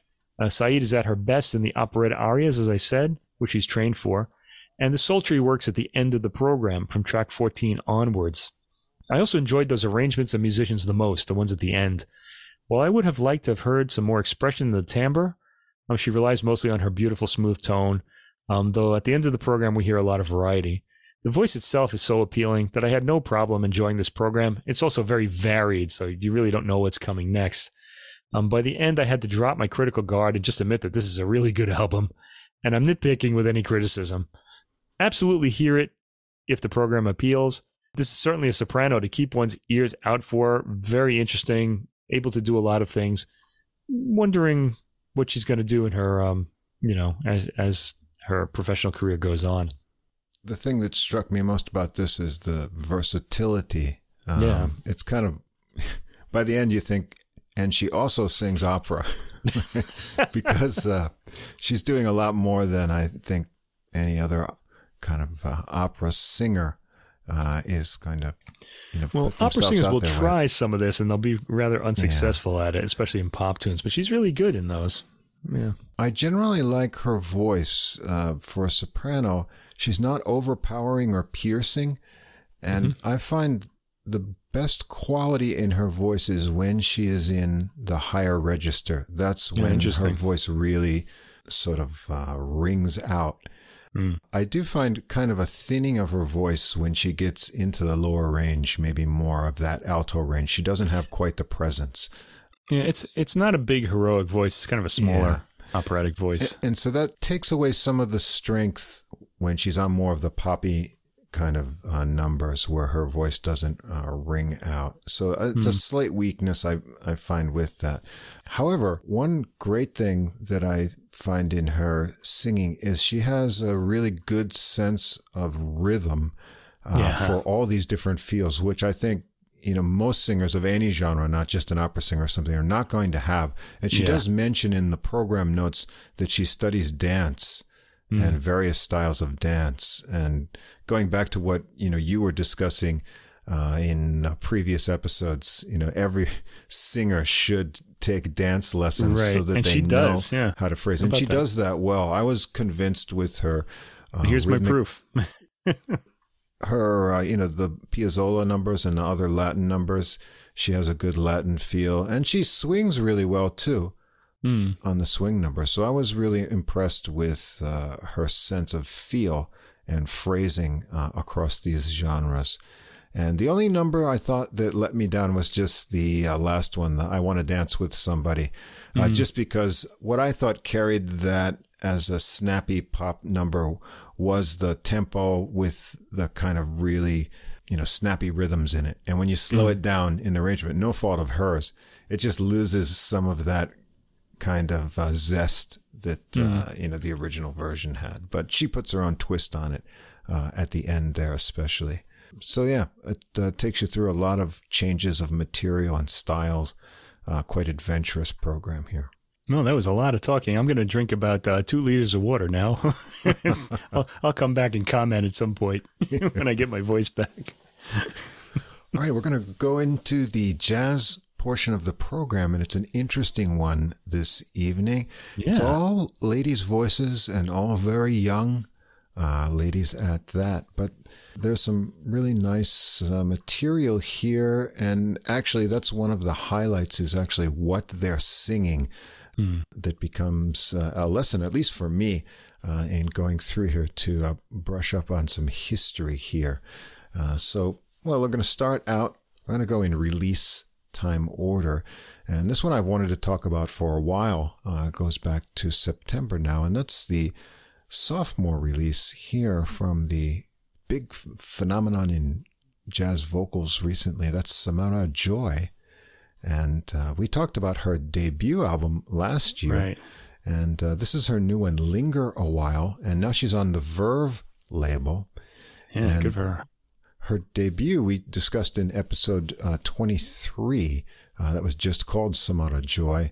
That's episode that we did is called, uh, it's one of our long titles, Something Old, Something New, Clarinet and Piano, Jazz Vocals too. I'm glad we stopped that. How embarrassing. yeah. We've come a long way. Anyway, if I remember correctly, uh, she came relatively late to jazz music. I mean, like she was 17 or so before she got into, you know, uh, liking jazz music. And it didn't take her long uh, to become very good at that. And 2019, she won the Sarah Vaughan International Jazz Vocal Competition. And she had her debut at 21 last year. And now she's uh, getting old at 22 with Wow. this new I release. think I was confusing um, Fatma Said with her, I think. Oh, okay. And, she uh, sounds very adult, uh, Samara Joy does. yeah. And well, she's definitely matured uh, from the performing and touring she's done in the last year, and that shows through these recordings. Now, she started with the Great American Songbook tunes on that recording last year, which also made our uh, best of 2021 list, uh, by yeah, the way. we really liked liked the voice much. too. And well, that was produced by uh, Grammy nominated uh, Matt Pierson. And I don't know who produces this new recording because I can't find those full credits. But I do have to say that the production here is very interesting in the selection of material. Uh, because I actually have the Oh, do you I have have the CD. I can tell you who did. Let me see. if you could, that would be interesting because the selection of material uh, is also very interesting. Okay, produced by Matt Pierson. Oh, same same person. Great. Same guy. Okay. So he's done an, a very interesting selection of uh, familiar and digging a bit deeper into uh, the archives of songs, and uh, it all comes off really well. So, rounding out the ensemble here, another familiar name uh, from last year's recording, Pasquale Grasso, Hmm. The Italian we're phenomenon fans of him. guitar. Uh, when we've Yeah. talked about his solo releases, and uh, you've got to, if you haven't seen him play, it's quite a visual thing because he has fingers like spiders, which just go over the fretboard at amazing speed. Now, if we had one criticism of that recording last year, was he played too much. Well, on one track he played too much anyway. Well, the- in general, he, I was thought- solo with her. Yeah. I thought he was just uh, a bit too Mm-hmm. busy, uh, but he's not at all on this album. It's yeah, um, he's changed too. It's really amazing. Yeah, Yeah. it's, it's cha- he's changed and his uh, more subtle accompanist here. And this album has a little bit more variety, uh, mixing up between uh, guitar and uh, piano accompaniment. On piano, we've got Ben Patterson. On drums, Kenny Washington. On bass, uh, David Wong, who we're going to hear on the next recording too, just uh, by chance. And then on one tune, we've got a horn arrangement on Around Midnight, and that's going to be Kendric McCallister on tenor sax, Donovan Austin on trombone, and Terrell Stafford on trumpet and flugelhorn. So let's get into uh, this interesting uh, selection of music here. I've got a great uh, Jimmy McHugh tune, uh, one of my favorite composers, and uh, the lyrics by Frank Loesser. Uh, Can't Get Out of This Mood. Now, this one goes back to, let's see, first recorded in 1942 by Johnny Long and his orchestra, and Sarah Vaughan recorded in 1950. Uh, so it's a nice, suitable pick for uh, Samara Joy, being the winner of the Sarah Vaughan vocal competition. Uh, this one begins with a fun, chimey intro by Patterson on piano. Uh, it's got a relaxed stop time with uh, nice brushwork on the snare from Washington. The second time around, uh, to give it more of a swing push, Joy sounds really warm and confident in her phrasing here, pushing the lyrics to a nice climax before a, a tasteful piano solo from Patterson. Uh, she adds a little more embellishment uh, when she returns for the final verse with a nice sliding up in the pitch on the playing it dumb lyric in here and a vocalization for the final hold, uh, all very tasteful, uh, a nice opening number. The next tune, Guess Who I Saw Today? This is uh, by Elisse Boyd and Murray Grand. It's kind of a narrative jazz song. It's from the musical New Faces from 1952. It was first sung in that same year by June Carroll. Again, a tasty piano intro from Patterson. Uh, Joy comes in with the verse in a rubato fashion over just the piano. Then uh, bass drums and Grasso's guitar join in gently on the chorus uh, with a slow ballad tempo. Uh, this tune is a great vehicle for her to show off her enunciation, you know, matching the sort of pronunciation and telling of the story with the lyrics and the rhythm. Uh, I feel she's matured in that way a lot. She draws you into the story of the song with a little vibrato in spots. On the next chorus, she takes it higher, little slides in pitch on the Guess Who I Saw lyric. And then the rubato climax on this one is really beautiful. Uh, she covers a full range of vocal from down low uh, to a really delicate final you on the I Saw You. That's who she saw today. Hmm. Uh, so it's a really nice uh, narrative tune, uh, brings out a lot of good qualities of her voice. Now, interestingly, here we've got Nostalgia, The Day I Knew, and this is uh, a tune by Fats Navarro, one of the kind of pioneers who didn't live very long of bebop trumpet. Kind of he came out the same time, a little earlier than uh, Clifford Brown, and had an influence on him. And as far as I knew, this was an instrumental tune, and it says here it also credits Samara Joy McLendon, which I guess is her family name. So apparently she wrote the lyrics for this, uh, unless you can see on the CD uh, if there's anything. Uh, no, that's what I've got. I think she, um, I'll check, but I think she's the. Uh, uh, so this comes from the album of the same name, Nostalgia by Fats Navarro Quintet in 1947. And uh, interestingly, the pianist on that recording was Tadd Dameron who we're going to hear a lot of music from in the next recording. Uh, just a little um, preview to that. So Grasso leads in on this tune. Uh, bass and drums join in. Uh, there's no piano on this one. It's off to a relaxed chugging tempo. Uh, Joy has a good bouncy swing in the lyrics here. Uh, it seems uh, natural for her seeing them, and if she did write them, uh, that's very interesting. Uh, Grasso adds fills between the phrases, staying a lot more subtle than on the last time uh, we heard him as an accompanist. The melody takes her over a wide range of pitch, since it was originally an instrumental tune. And she inserts playful little turns in phrases, that little die out, die out kind of, uh, you know, bebop phrase you'll hear in instrumental lines. Uh, she does that really well. Uh, a nice final line uh, with good vibrato here, too. Uh, so a nice choice. And we've got track four, Sweet Pumpkin. Uh, this is a tune we hear a lot instrumentally by Ronnell Bright, a jazz pianist who passed away last year. And I think he uh, showed up in a lot of TV shows uh, from the 70s. This was first recorded by Bill Henderson in 1959. Grasso takes this one in with a slow rhythmic opening. Bass and drums join in with nice bouncy bass swinging rhythm, and uh, piano's out on this one too. Uh, it picks up with a heavier swing drive on the bridge. Joy whips it up into the second verse, keeps the playful rising pitches going, really singing it out to a climax. Grasso gets a nice uh, fluid solo here, and then uh, Joy comes back in on the bridge, singing it out rhythmically, finishes it off with some really neat pitch play ideas. And we're going to go for a real standard classic that everyone will know uh, Erroll Garner's Misty, first recorded by the Erroll Garner Trio 1954. Ella Fitzgerald did it in uh, 1960. There's hundreds and hundreds of recordings of this, as everyone sure, knows. Certainly are. Uh, Grasso sits out on this one.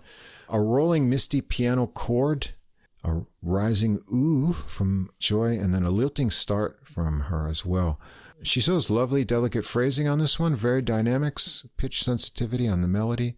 Takes a few more liberties with pitches and phrasing uh, the next time around, the melody. But she has really great taste for a young singer. She never overdoes it. She errs on the side of restraint here and on all the tunes. Uh, fine ending on this one too. She's starting down low, creating some anticipation with a pause, and then a great rising and meandering line to the last note. A really classy version. Track six, Social Call. It's a tune by Gigi Gryce, later known as Basheer Qusim, after his, hmm. uh, I guess, conversion to Islam, and uh, lyrics by Jon Hendricks. This was first recorded and released by the Art Farmer Quintet featuring Gigi Gryce, uh, May 26, 1955. And you can find uh, vocal versions of this by the great Betty Carter, Dianne Reeves, uh, also Jazzmeia Horn uh, recorded this one uh, recently. So Grasso's coming back in on this tune. The drums kick it in. The verse starts right away on an easy swing. There's fun rhythmic change ups, uh, syncopated hits along the way. And Joy surfs all these little changes really nicely, building it up as she goes along. Patterson has a tasty piano solo, uh, and Grasso has uh, one as well. It's a nice uh, balance of easy swinging licks and speedy lines, some fun double time stops as well. Nice guitar playing. Then Joy comes back for another round of the melody, uh, brings it down before building it up to a satisfying ending. We're going to go uh, way back in time. I'm confessing, in parentheses, that I love you, uh, tuned by Doc Daugherty and Ellis Reynolds. Now, the song was first produced with a different set of lyrics and known as Looking for Another Sweetie. That was uh, by Chris Smith and Sterling Grant. And then it was recorded by uh, Fats Waller and his babies in 1929. Wow. But then came back out in 1930, reborn as Confessin' with new lyrics by Al Neiburg. And this time, the music was credited to Doc Daugherty and Ellis Reynolds, and uh, a famous version by Ella Fitzgerald in 1944. Uh, this one's got a guitar trio, guitar, bass, drums, uh, bass for the beginning. Grasso gives a soft intro of arpeggios, chords, and tasty phrases. Then Joy comes in handling it delicately. It's slow. It gives her space for little nuances of vibrato and dynamics. Patterson joins in on a solo piano fill, and the tune takes on some more weight and a sense of bluesiness. Joy brings that out uh, with some more adventurous phrases and pitch choices as it goes along, and there's a great little vocal cadenza to finish it off. Then we're going to get Linger a While, track 8 by Harry Owens and Vincent Rose. This was recorded by Bailey's Lucky 7 in January 1924. Chord hits and drum fills get it off to an exciting start, and the tempo is ripping with fast backing lines from Grasso and furious walking bass from Wong. Joy sings it out with confidence. Grasso gets a blazing solo. Joy comes back for another final round and gets to push it up in the higher register before it ends with more fast and furious fills on drums from Washington. It's all over at a speedy minute and 47 seconds, but a lot of fun. We're going to change the pace up a bit here with Round Midnight, the old Thelonious Monk tune. The lyrics uh, credited to Bernard Hanighen. Uh, Cootie Williams also uh, gets uh, composition credit, uh, the great trumpet player and it was first released by Cootie Williams and his orchestra in 1944. Grasso sits out on this one, but we're going to get some horns in here with uh, Kendric McCallister, tenor sax, Donovan Austin, trombone, and Terell Stafford, trumpet and flugelhorn. It's got a warm horn arrangement on a rubato and dynamic intro. This melody has big intervals and a wide range of pitch, but Joy handles them all smoothly with very nice phrasing as well over the tumbling rhythmic lines. Uh, the backing horn lines have soft, fluffy stop time sections in a really cool arrangement, uh, but it never gets in the way of the vocals. Uh, Stafford also gets some answering phrases on trumpet into his own trumpet solo. He keeps it restrained, rather rhythmic. There's a pause before the final verse, which is more delicate, and all the horns sit out before rejoining with a more rhythmic push over clicky drumming from Washington and they pause and reset it once again for a rubato final ending from Joy to a great clear final high note. A really stellar arrangement, bringing out the best qualities in the tune. We're going to end the recording with another tune that everyone knows, George and Ira Gershwin's Someone to Watch Over Me. First recorded and released by Gertrude Lawrence, 1926.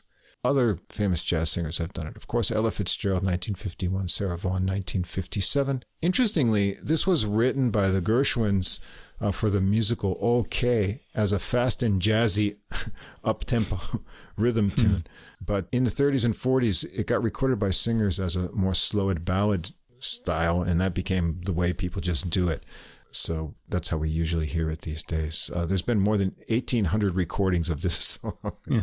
I'd like to hear someone do it in the original, like Gershwin's version. I'm kind of curious to hear what it yeah, would sound like. It'd be interesting. You know? Anyway, this is just a uh, guitar and voice duo to end it, bringing Grasso and Joy together. So it makes it really intimate. A rhythmic chiming interval intro from Grasso to start it. Uh, Joy joins him for the rubato intro and verse. It's wonderfully lazy a pause and then a steadier tempo for the famous chorus, but it breathes and they stretch it out as Joy phrases it nicely and delicately. Grasso is very subtle and tasty with his chords and fills, and Joy gives it a lifting ending with just enough final push. There you have it, a really nice collection with the same producer here. I think probably helping to choose this material. Uh, that really highlights uh, different aspects of her voice, creates different moods, gives us some of these familiar jazz standards, but also digs deeper historically into songs uh, we may not have heard or have forgotten about. Nice varied instrumentation with uh, Grasso's guitar and piano taking different roles, and we get that nice horn arrangement on around midnight. You can hear her voice has matured a lot in just a year with uh, more experience singing and touring, uh, bringing out more subtle qualities. Uh, she's able to vary her voice on different verses. Uh, she adds a little more ornamentation and pitch variations. But as I said, she's very restrained, enjoyably subtle, uh, wonderfully a warm and rounded quality to her voice, and she sings with the natural ease. One of the singers I really like listening to, and I'm picky about singers. And I think she's just only going to develop even more from here. Yeah, and that's the thing. I was thinking, you know, she could really be one of the uh, great uh, jazz singers of her generation. You know, yeah, I'm sure. especially if she keeps um moving forward like this. Uh, I thought her voice matured a lot on this album from the previous one. It was only like a year or two. Just a year, yeah.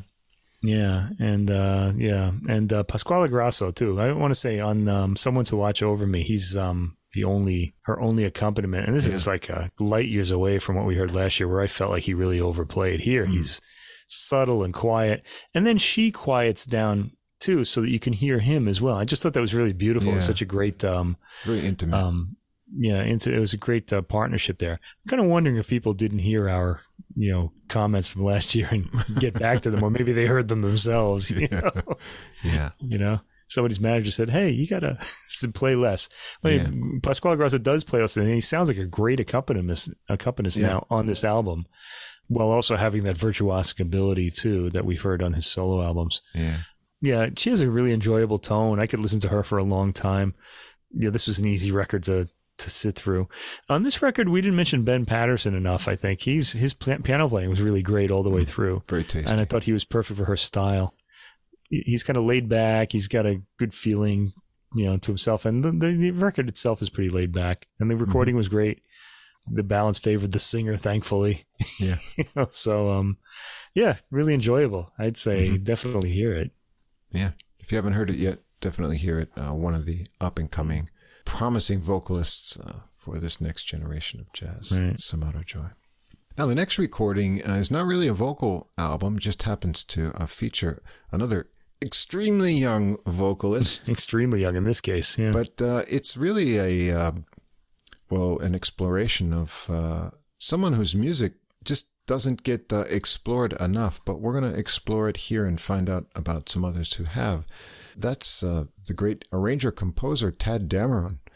And uh, this is sort of a tribute to his tunes. Tad's All Folks, as in uh, That's All Folks, but Tad's All Folks from uh, Gary Smulyan, uh, a great uh, baritone sax player.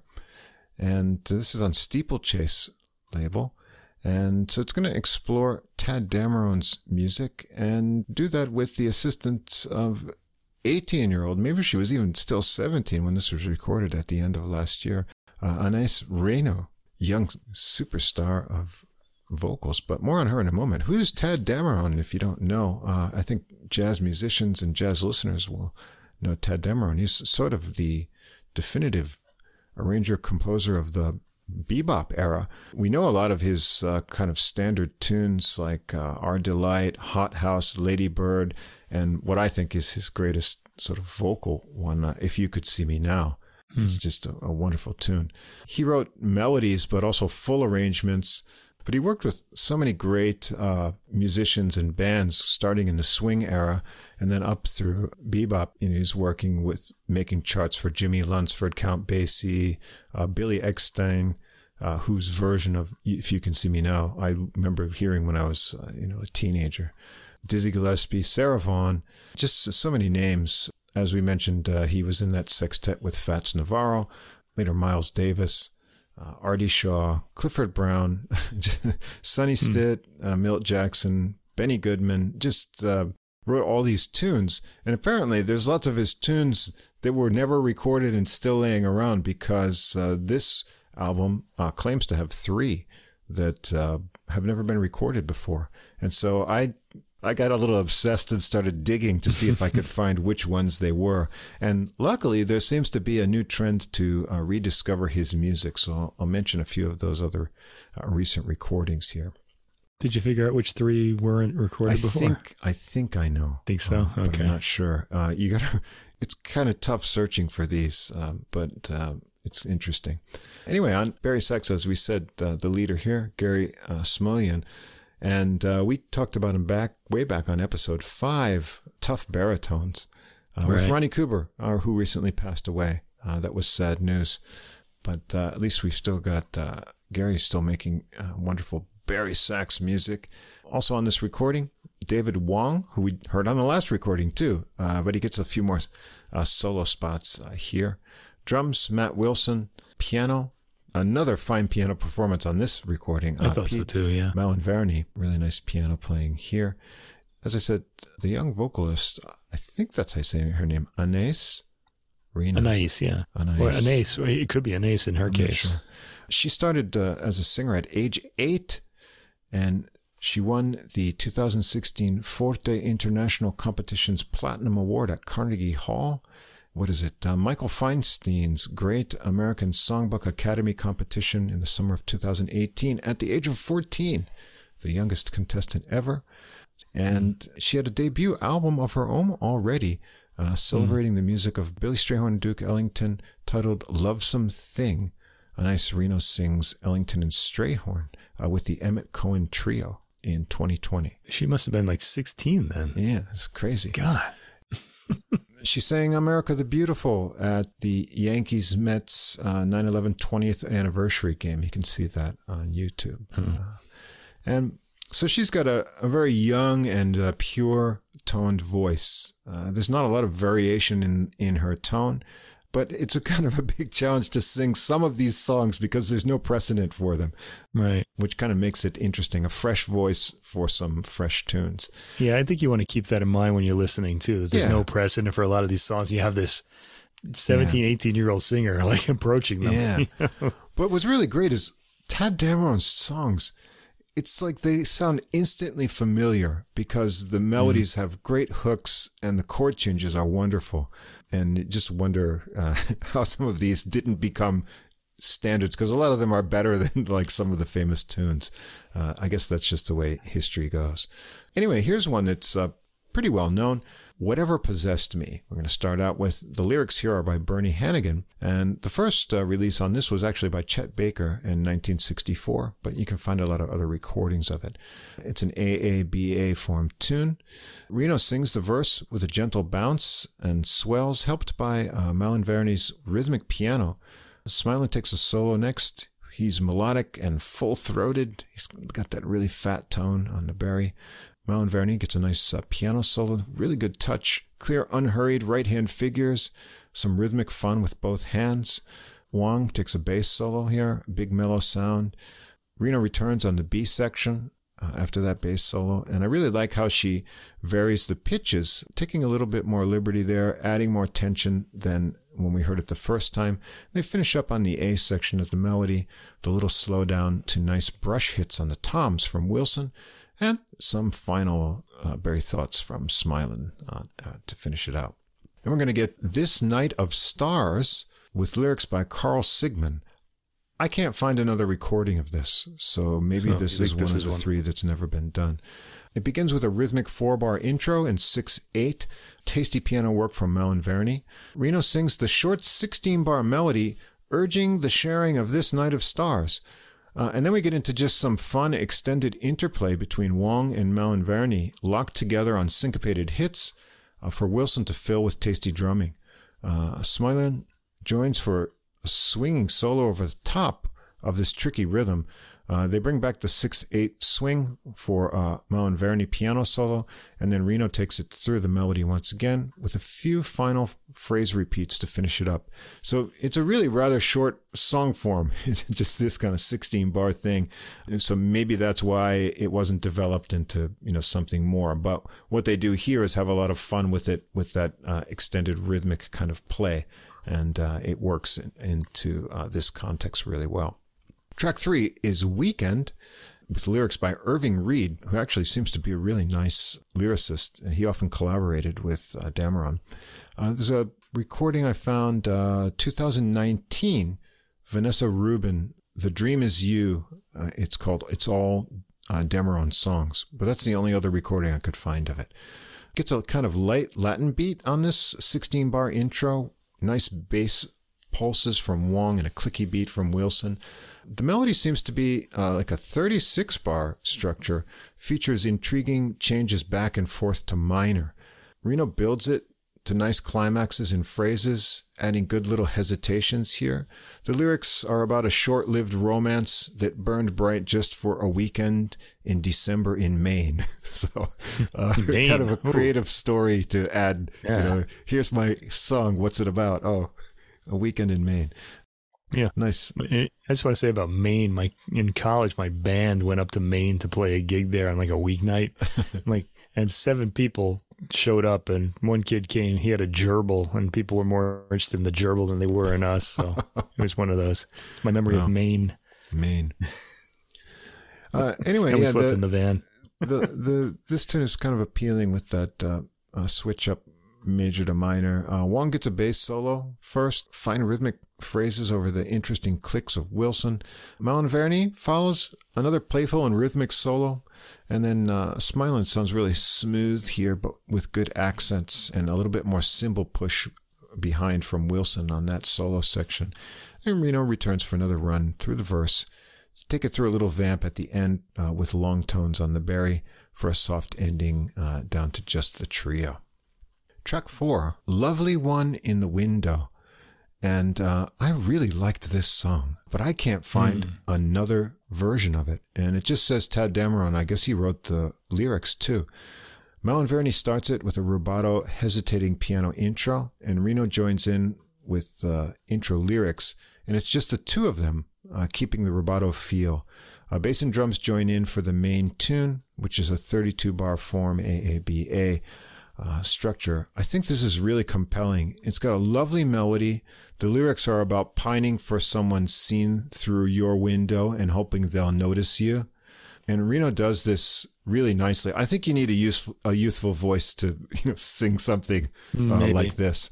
She holds out the C uh, in this lonely one in the window. Can't you see? And she just holds that out. It really uh, creates this feeling of longing. It's just mm. really great.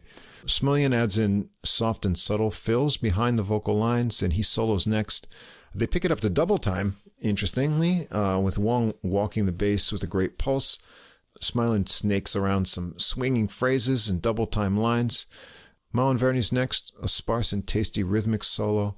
He has some fun left hand punches in there, too. And Wong gets a bouncy bass solo before Reno joins back in. On the B section, they bring it back uh, to the original ballad tempo. I ended up with a nice little pause before the last for you in the uh, lyrics and some final fluffy phrases uh, on Smulyan's bari. This is my favorite tune so far. I can't believe mm. no one's recorded this. It's just a, a gorgeous sounding song.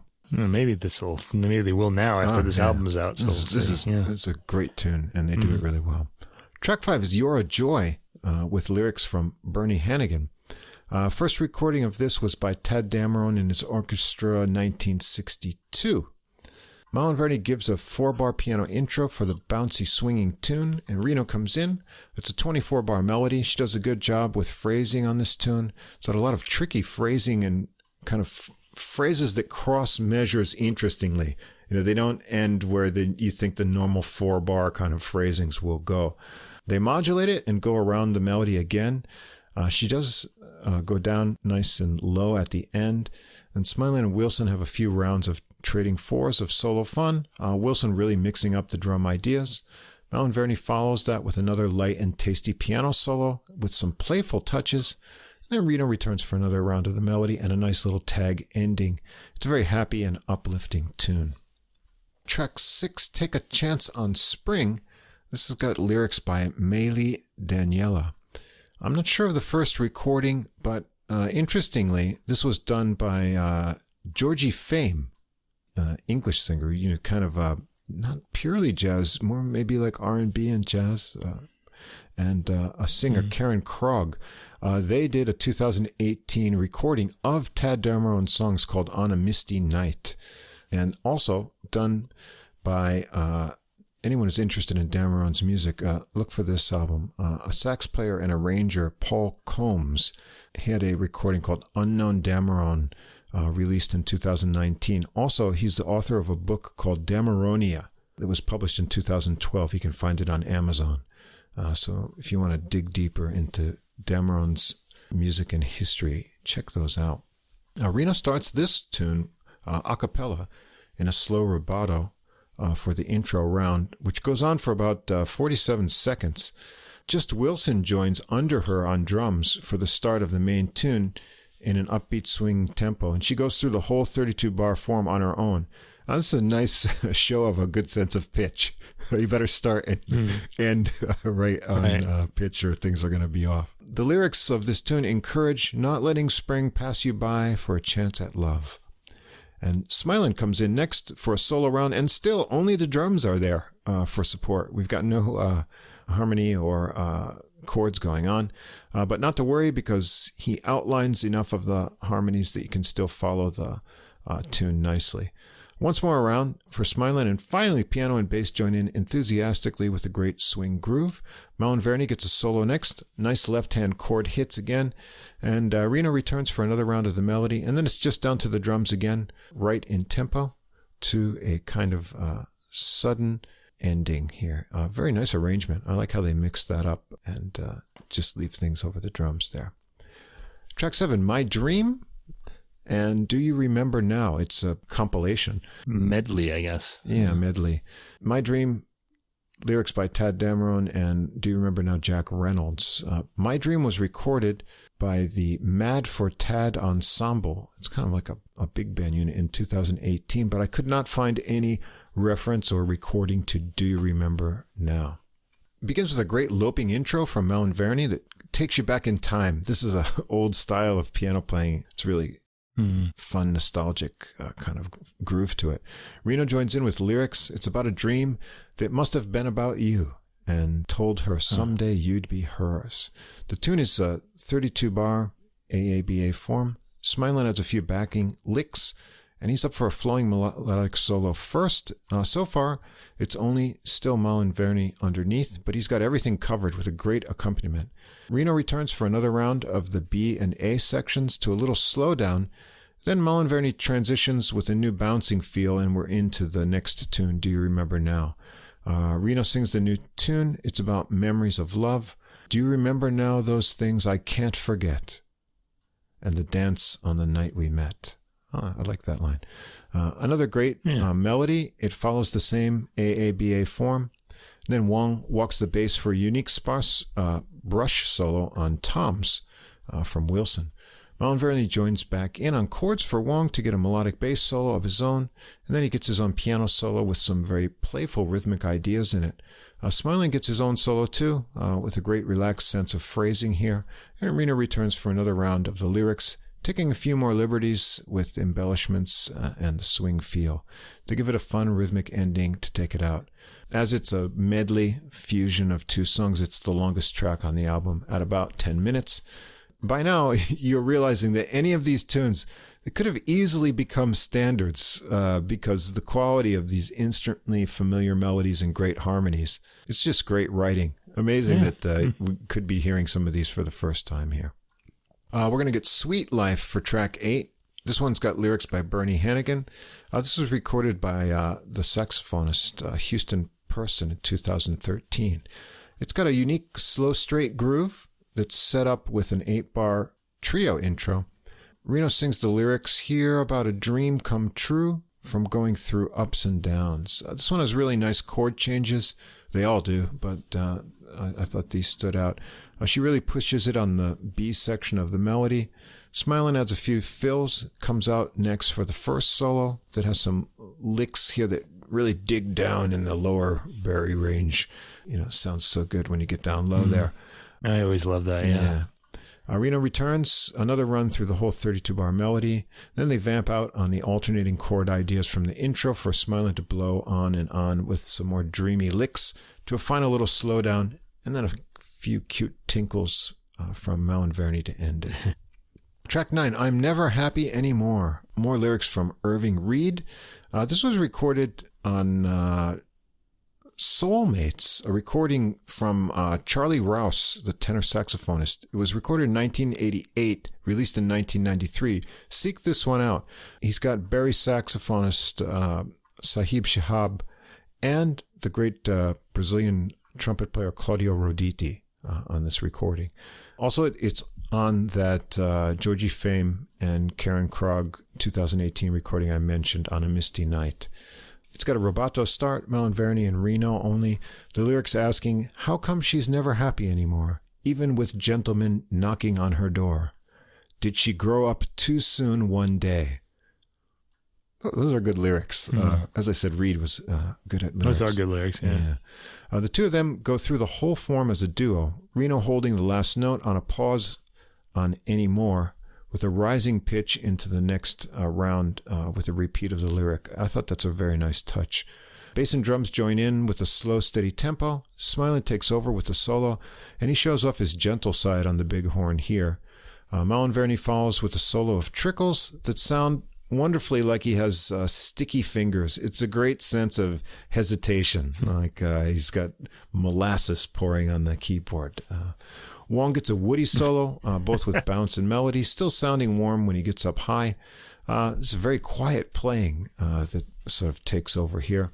He gets just 16 bars on the A sections, and then Reno returns on the B section to take it through to the end. A nice dark, low note ending and soft additions from Smulyan and Malinverni.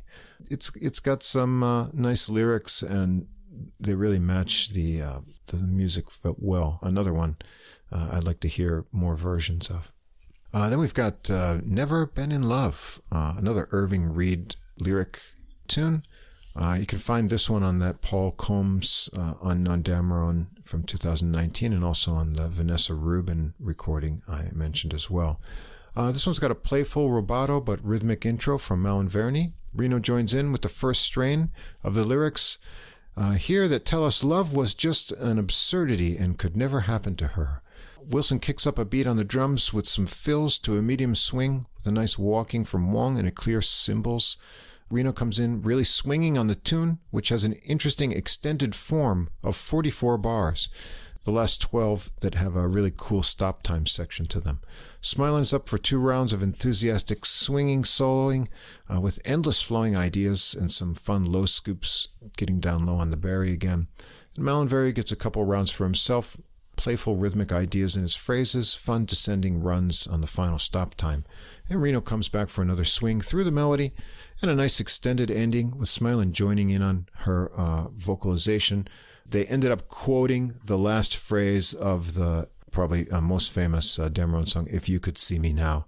Uh, it's a little quotation hmm. to end it uh, to a big finish. Mm. So what a great collection of Dameron songs, great melodies that become instantly familiar. There's wonderful harmonies that invite improvisers with subtle little diversions and a few surprises in structures. A nod to the lyricists, too, uh, for some really subtle lines that match the musical emotions really well.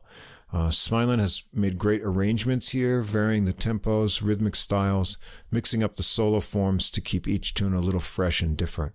Malinverni really sets the mood for the tunes with tasteful yet playful rhythmic playing and solos, and Wong holds down the low end, and he has nice bass solos too. And I enjoyed Wilson's creative and restrained drumming ideas. Uh, I thought uh, the young Reno does an excellent job with phrasing, sense of swing, and a youthful earnestness. There aren't many, or any, in some cases, recordings to model yourself after with these tunes, yet she sounds confident in her interpretations. Uh, although she has a nice warmth to her voice, she doesn't have what she doesn't have is a much variety of tone. Uh, so there's some sense of sameness to the quality of her voice over the program. Uh, but yeah. you know, she's 18. She's got a bright future, and uh, I'm sure she'll only grow from uh, this point on. Yeah, not not much variety of, tone yet. I mean, she's yeah. she's just so young. I mean, yeah. she just needs to get on the road and start really doing this. Yep. Um, but yeah, I, the the songs are really appealing. I like them too. Um, and I think Smulyan's playing, of course, that was really the draw for me because I really wanted mm. to hear that um, that bari sax sound as always. The uh, the pianist on this record was great too. I really liked yeah, him a lot. He's really uh, good. Lots of swing and a bluesy feel when he's playing. They really brought these songs like to life the the baritone sax solos were a real pleasure throughout. The throaty tone of it, yeah. I just like when I hear a classical music work that hasn't been recorded before. I want to hear other interpretations so I can get a more dimensional feel for them. Mm. And I kind of feel, feel, like that here too. Like I want maybe I'll go back and listen to some of the older recordings, but I really hope people are going to start uh, recording these again. Another thing about uh, Anais Reno, her she has a very adult sounding voice for her Yeah. age. I was really amazed to hear that Yeah. she was so young. You know, she sounds old. She's got this the, the tone of it just sounds kind of deep, and I think it makes it sound older than she is. Yeah, I'd like to hear some, you know, just little changes in timbre and you know, f- more flexibility of approach to the songs. Uh, one one thing I I think the thing for me is when you hear a, a vocalist on a recording, she's usually the focal point, and the other musicians are playing to to back her or him up. Uh, in this case, I feel like she was kind of, you know, this is more of like Smulyan's and the, Yeah. the you know the, the ensembles Mhm. record, and she's there, Yeah. you know, singing the songs. You kind of got that sense that they were the Right. you know that um, they were the stars. So I don't know. I'd I'd like to hear this by a, a vocalist who's leading. Let's say, Yeah. Yeah. It's interesting because, as I said, and I'm sure that's because of her her youth. But her um, youth and the yeah. fact that you know a lot of his tunes were written as instrumental tunes Right. and the lyrics were added later. Um, I see. although I didn't know that. Mm. I thought that uh, especially Reid's Mhm. lyrics were you know pretty good uh, and interesting, colorful ideas in there as well. Hmm. Yeah. So Tadd Dameron's music, uh, a nice uh, kind of uh, deep study of that, and hopefully Yeah, we'll- ten tunes. We should have more, more. records like this. This would Yeah, be great because these, these tunes need to be heard. All right, now we're going to finish up with the vocals this evening. Something different because this is going to have mostly original compositions, all but one, Yeah. actually. This is the um, Canadian vocalist, Caity Gyorgy. Now, she spells her name C A I T Y G Y O R G Y, but it's pronounced George, as we'll find out for sure as we go on. Uh, the title of this recording is called Featuring and this is La Reserve Records. Came out uh, just November 4th. The featuring idea is going to feature a lot of different soloists on all the tracks. And we've got also here on piano Felix Fox Pappas, hyphenated name, upright bass Thomas Hainbuch, and drums Jacob Wutzke. And we've got a lot of uh, guests who I'll highlight as we uh, go through the tunes. And Caity Gyorgy is our oldest singer here at the ripe old age of 24. she is so uh, still very young, but uh, she's uh, got some interesting skills all around here as well as uh, writing the tunes. She's a good scat vocalist too. Mm, yeah, uh, I was pretty so- impressed by that. yeah, and this is a big collection of songs. There's 13 tunes on the album, and they're almost all really upbeat and uh, swingy tunes. Uh, and we're going to get off to a real swingy start right on the first tune called I Feel Foolish. Uh, it's a fast tune. Cute lyrics about confidence and foolishness to be chosen by the one you fancy. Uh, Gyorgy has a fleet sense of swing over the fun stop time in the A sections of the melody. Hainbuch and Wutzke push the swing, tight walking bass, and nice tight drum cymbals. Daniel Barta is the guest here, contributing a real swinging solo with a nice tartness of tone on the alto sax after the vocal verse. Then we get a fun interlude with vocalization and sax on syncopated backing lines for some drum fun from uh. They switch off to piano and bass, then to trade with Wutzke to build into a final vocal verse from Gyorgy. There's a line Speak a simple phrase that demands some skill. And the uh, really fast lyrics of aloofness and foolish that come out in here at a blazing tempo uh, take some enunciation skill indeed. Uh, but Gyorgy pulls it off with a lot of charm. So we're in a good mood already with this tune. Track two is called Cover Up. Uh, this one has a slower bluesy swing groove with a sax arrangement on it and some fun rhythmic figures and pauses as it goes. Uh, the lyrics Yes, I found myself often telling fibs, covering up what you did. Uh, those iron bars seem awfully homey when you are willingly trapped behind an unlocked door that protects you from attack. That sounds rather dysfunctional to me, but uh, Gyorgy gives a bit of sassy charm to it. There's a vocalization and sax solo section before an alto solo from Christine Jensen, uh, who also sounds nicely relaxed and a bit sassy too. Uh, there's a crisp kind of tenor solo too here, but I, the notes don't indicate who it is on uh, tenor sax. Gyorgy takes a scat solo after that. She's quite good at creative syllables. She she is. Yeah, makes up a lot of ones I've never heard before.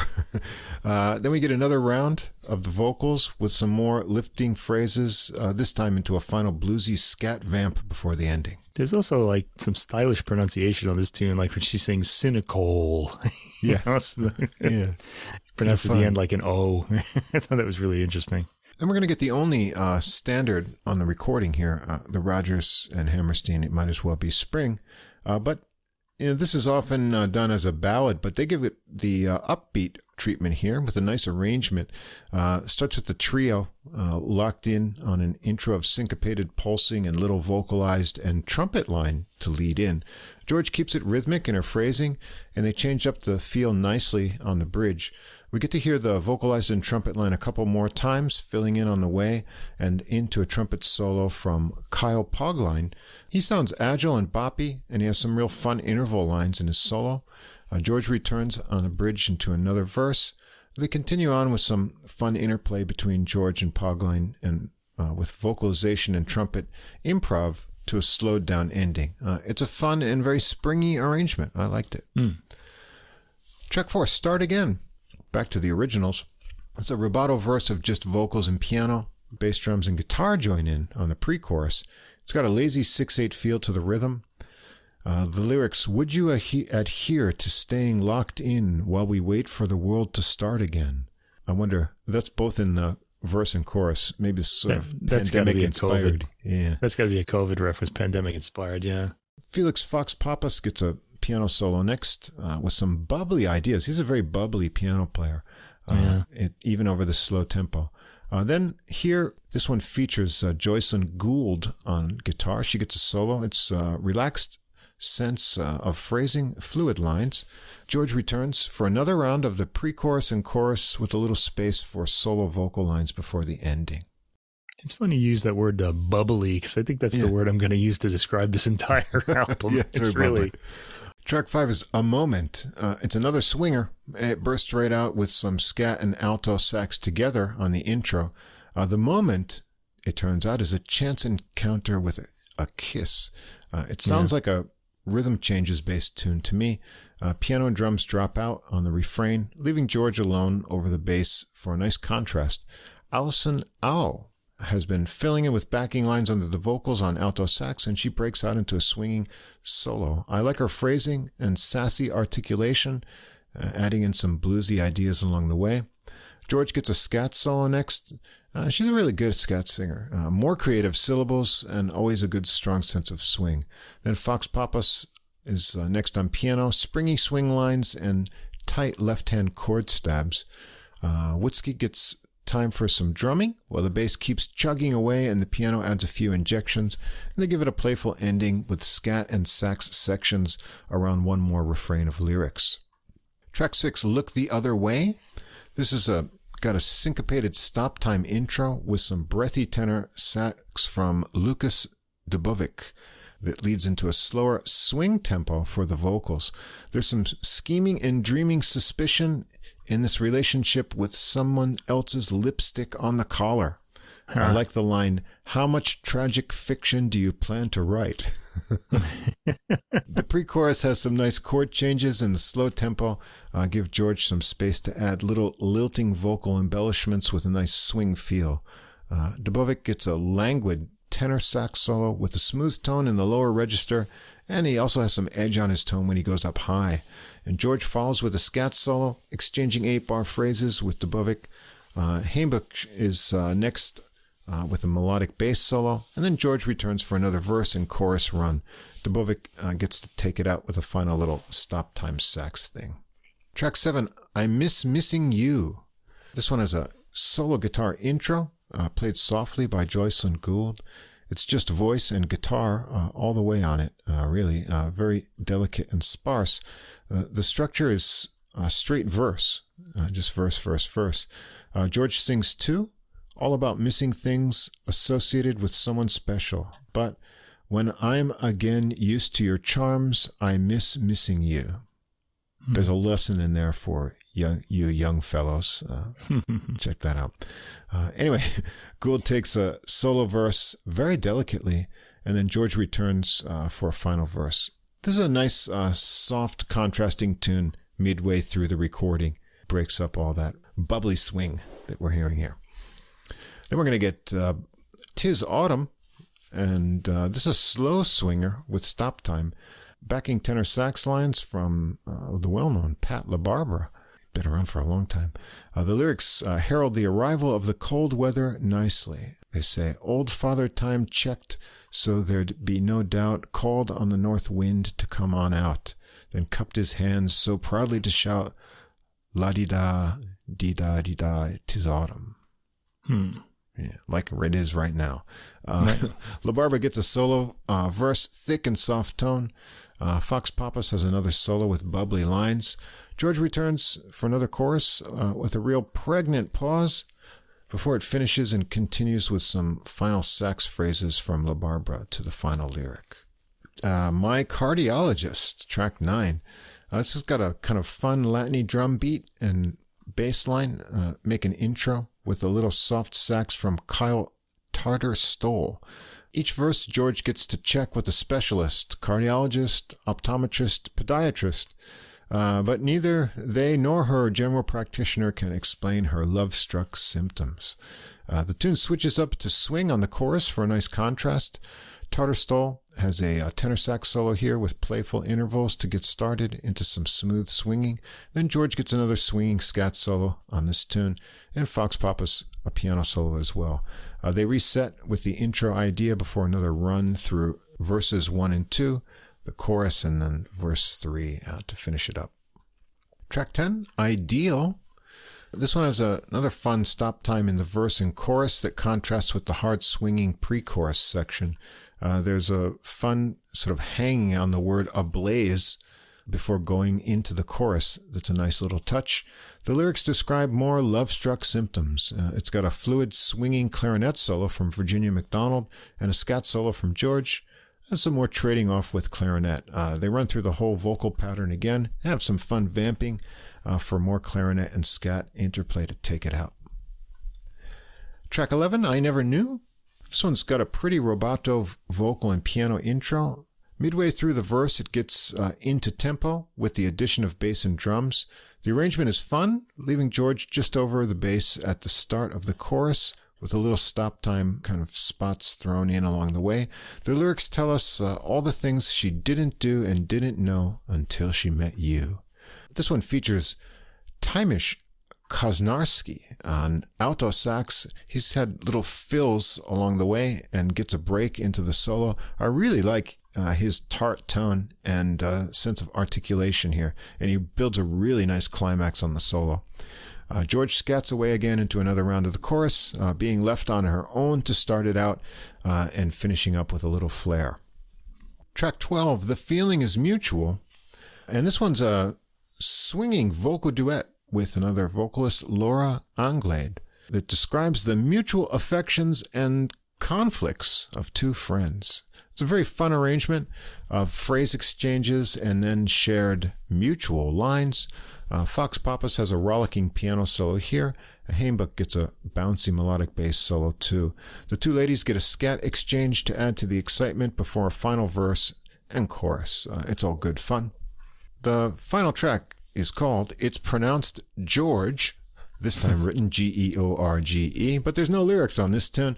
The title makes sure that we know how to say her name, though. This is a swinging scat vocal unison verse with uh, Christine Jensen on alto sax and uh, Virginia MacDonald on clarinet. Uh, Jensen rips off first with a solo from that, and then MacDonald. Gyorgy follows with a scat vocal solo with some good bluesy and boppy ideas included. And Fox Pappas gets a piano solo, some high ringing notes, and Hainbuch has a bass solo with a bluesy bounce, and they take it all out with another round of the verse uh, altogether. So, 13 tunes, a long recording, just over an hour. Gyorgy is a real swinging singer. She's skilled at scat singing, and her writing is very good too. A variety of song structures, all arranged well here. The featuring idea is fun because we get to hear a mix of different soloists along the way. It's uh, mostly all upbeat and positive. Think swinging Ella Fitzgerald as a model. The only frustrations we encounter lyrically along the way are just little relationship quibbles. There's no dark corners of existence to peer into lyrically. um, maybe she's just that cheerful of a person. Uh, in any case, her enthusiasm is infectious. If you put this recording on, you'll be having swinging fun in no time. It reminds me of what you said about her, the uh, about um, you remember the gymnast Mary Lou Retton? She won like a oh, yeah, yeah, yeah. bunch of gold medals in the Olympics when we were younger. Um, she was um, she she was always like really happy and bouncy, mm. just kind of like this this idea of like the you know American girl at the time, mm-hmm. you know. And uh, I had a friend in college who was from her hometown, and he said she yeah she has like a few brothers or something like that. And he said the whole family is like that. Oh, really? he said they're just really hard to be around because they're so happy and energetic happy. all the time. well, Which I thought was really funny the way he said it. Yeah, interesting. But mm. I kind of got that sort of from this too. Uh, it's 13 tracks and they're all bubbly, and I kind of came away from it feeling like I drank like 13 magnums of champagne. you know, it's really, it's a little just too much happiness for me. You know, it was really good. It's really clever. The the vocals they reminded me of like Broadway, I guess, in the 30s and 40s. Not that I was there, but I, you know, just the songs and some, mm. something like that. Um, the clever lyrics of like Ira Gershwin in the 30s and 40s, that sort of um, mm-hmm. vibe this record has. It, it, really felt to me like something like from a past age. Like, and it also had a really cool album cover. I just want yeah. to mention the album cover art was really interesting as well. Mm. So check that out. The saxes are hoarse and a little raspy in their tone, sort of like that era. Gyorgy has a bright musical personality, and she's recorded. This is one thing I noticed about this record. She's recorded very close up. You can actually hear her breathing mm-hmm. into the microphone as well as the tone. You know, it's a, mm. sort of like those old like you know crooner singers. Like the whole you know the sexiness of that for people was that this person could be singing in this really intimate tone and it's like like they're whispering in your ear and yet yeah. they're far away that's yeah. what i think what drove people drove all the girls crazy back in the day when like people like frank sinatra sang mm-hmm. you know that new sound yeah. bing crosby too yeah um before frank sinatra uh, so, so there's a bit of that too. She scats well too, like you said. Yeah, um, really good. That reminded me a little bit of Diana Krall, one of the few people who still scats. Also, Jazzmeia Horn scats as well. Mm. So it's nice to hear that coming back too. Um, yeah, fun, light, enjoyable album, entertaining. Yeah, yeah, yeah. Good swinging and bubbly. Fun. Good swinging mm. fun. Yeah, good swinging fun. An episode full of all kinds of vocals. There's a lot of variety on here, but there's definitely all singing and lots of swinging as we go. These great originals on Gyorgy's album. We've got a deep dive into Tadd Dameron's music, and we've got uh, kind of a mix of things. Uh, another interesting program for Summer of Joy. Well, we've got some surprises in the classical there too. Yeah. So, in some, adult vocal music is alive and well and yeah. safe for the future. Yeah, we should probably do this more often, but I don't think yeah. we'll do it too often. but once in a while, it's good to have. we get interesting recordings like these, and it'd yeah, be great, you know. Worth doing. Well, next week, we're going to have a few things we can tell you about. We're going to have the next installment of Wranitzky releases. Oh yes, we are. The CPO yeah. recording. Uh, we're finally yeah. ready to uh, talk about I started listening to that today. In fact, it's yeah. uh, pretty good. So uh, thank you, Daniel Bernardson, for our hand delivered copy of the CD. All the yeah, way. thank you for that, which I now have in my possession, which From is very Germany nice. Germany to Sweden to Japan. Uh, so uh, we'll talk about that. And I'm going to do a first all German jazz episode next week. Yeah. Now you would think I would pair that with old German classical music because that's the easiest thing in the world to do. But as it turns out, yeah. at the moment, I'm not listening to a lot of yeah. like German music. It would have to be all like 19th century or something like that. Mm. I do have that a Beethoven cello sonatas thing I could do, but I'm not gonna, yeah. gonna go off off of the beaten track a bit next week. I think I've got a few surprises. Well, of course, I've done a few uh, German artists in the past, but we've never done a whole episode of all German. So it's a first time for everything. German jazz, yeah. I hope the uh, Christmas releases start to get better because my list isn't looking too promising yet. So. I've got I've got some good classical stuff. Oh, interesting. I, don't, I haven't okay. heard them yet, but interesting looking classical uh, Christmas releases. Usually, mm. I'm not a big fan of a lot of the recent classical Christmas music because it kind of tends mm. to be samey. But I think there's some good, interesting stuff this year. Oh, that's good. Well, hopefully something else will uh, pop up in the next uh, couple weeks in the jazz. You know, we're things, doing this so. podcast now, and I really don't need any more class, uh, any more Christmas records in my Oh, collection. but now, which is they're just going to be piling up, Yeah. you know, as the years go on because of this this podcast.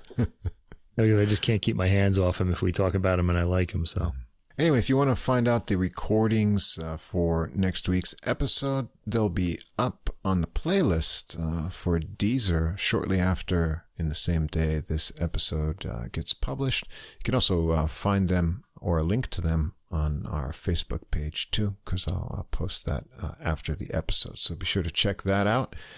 As always, thanks to Fast Signs of Staten Island for our glowing neon logo.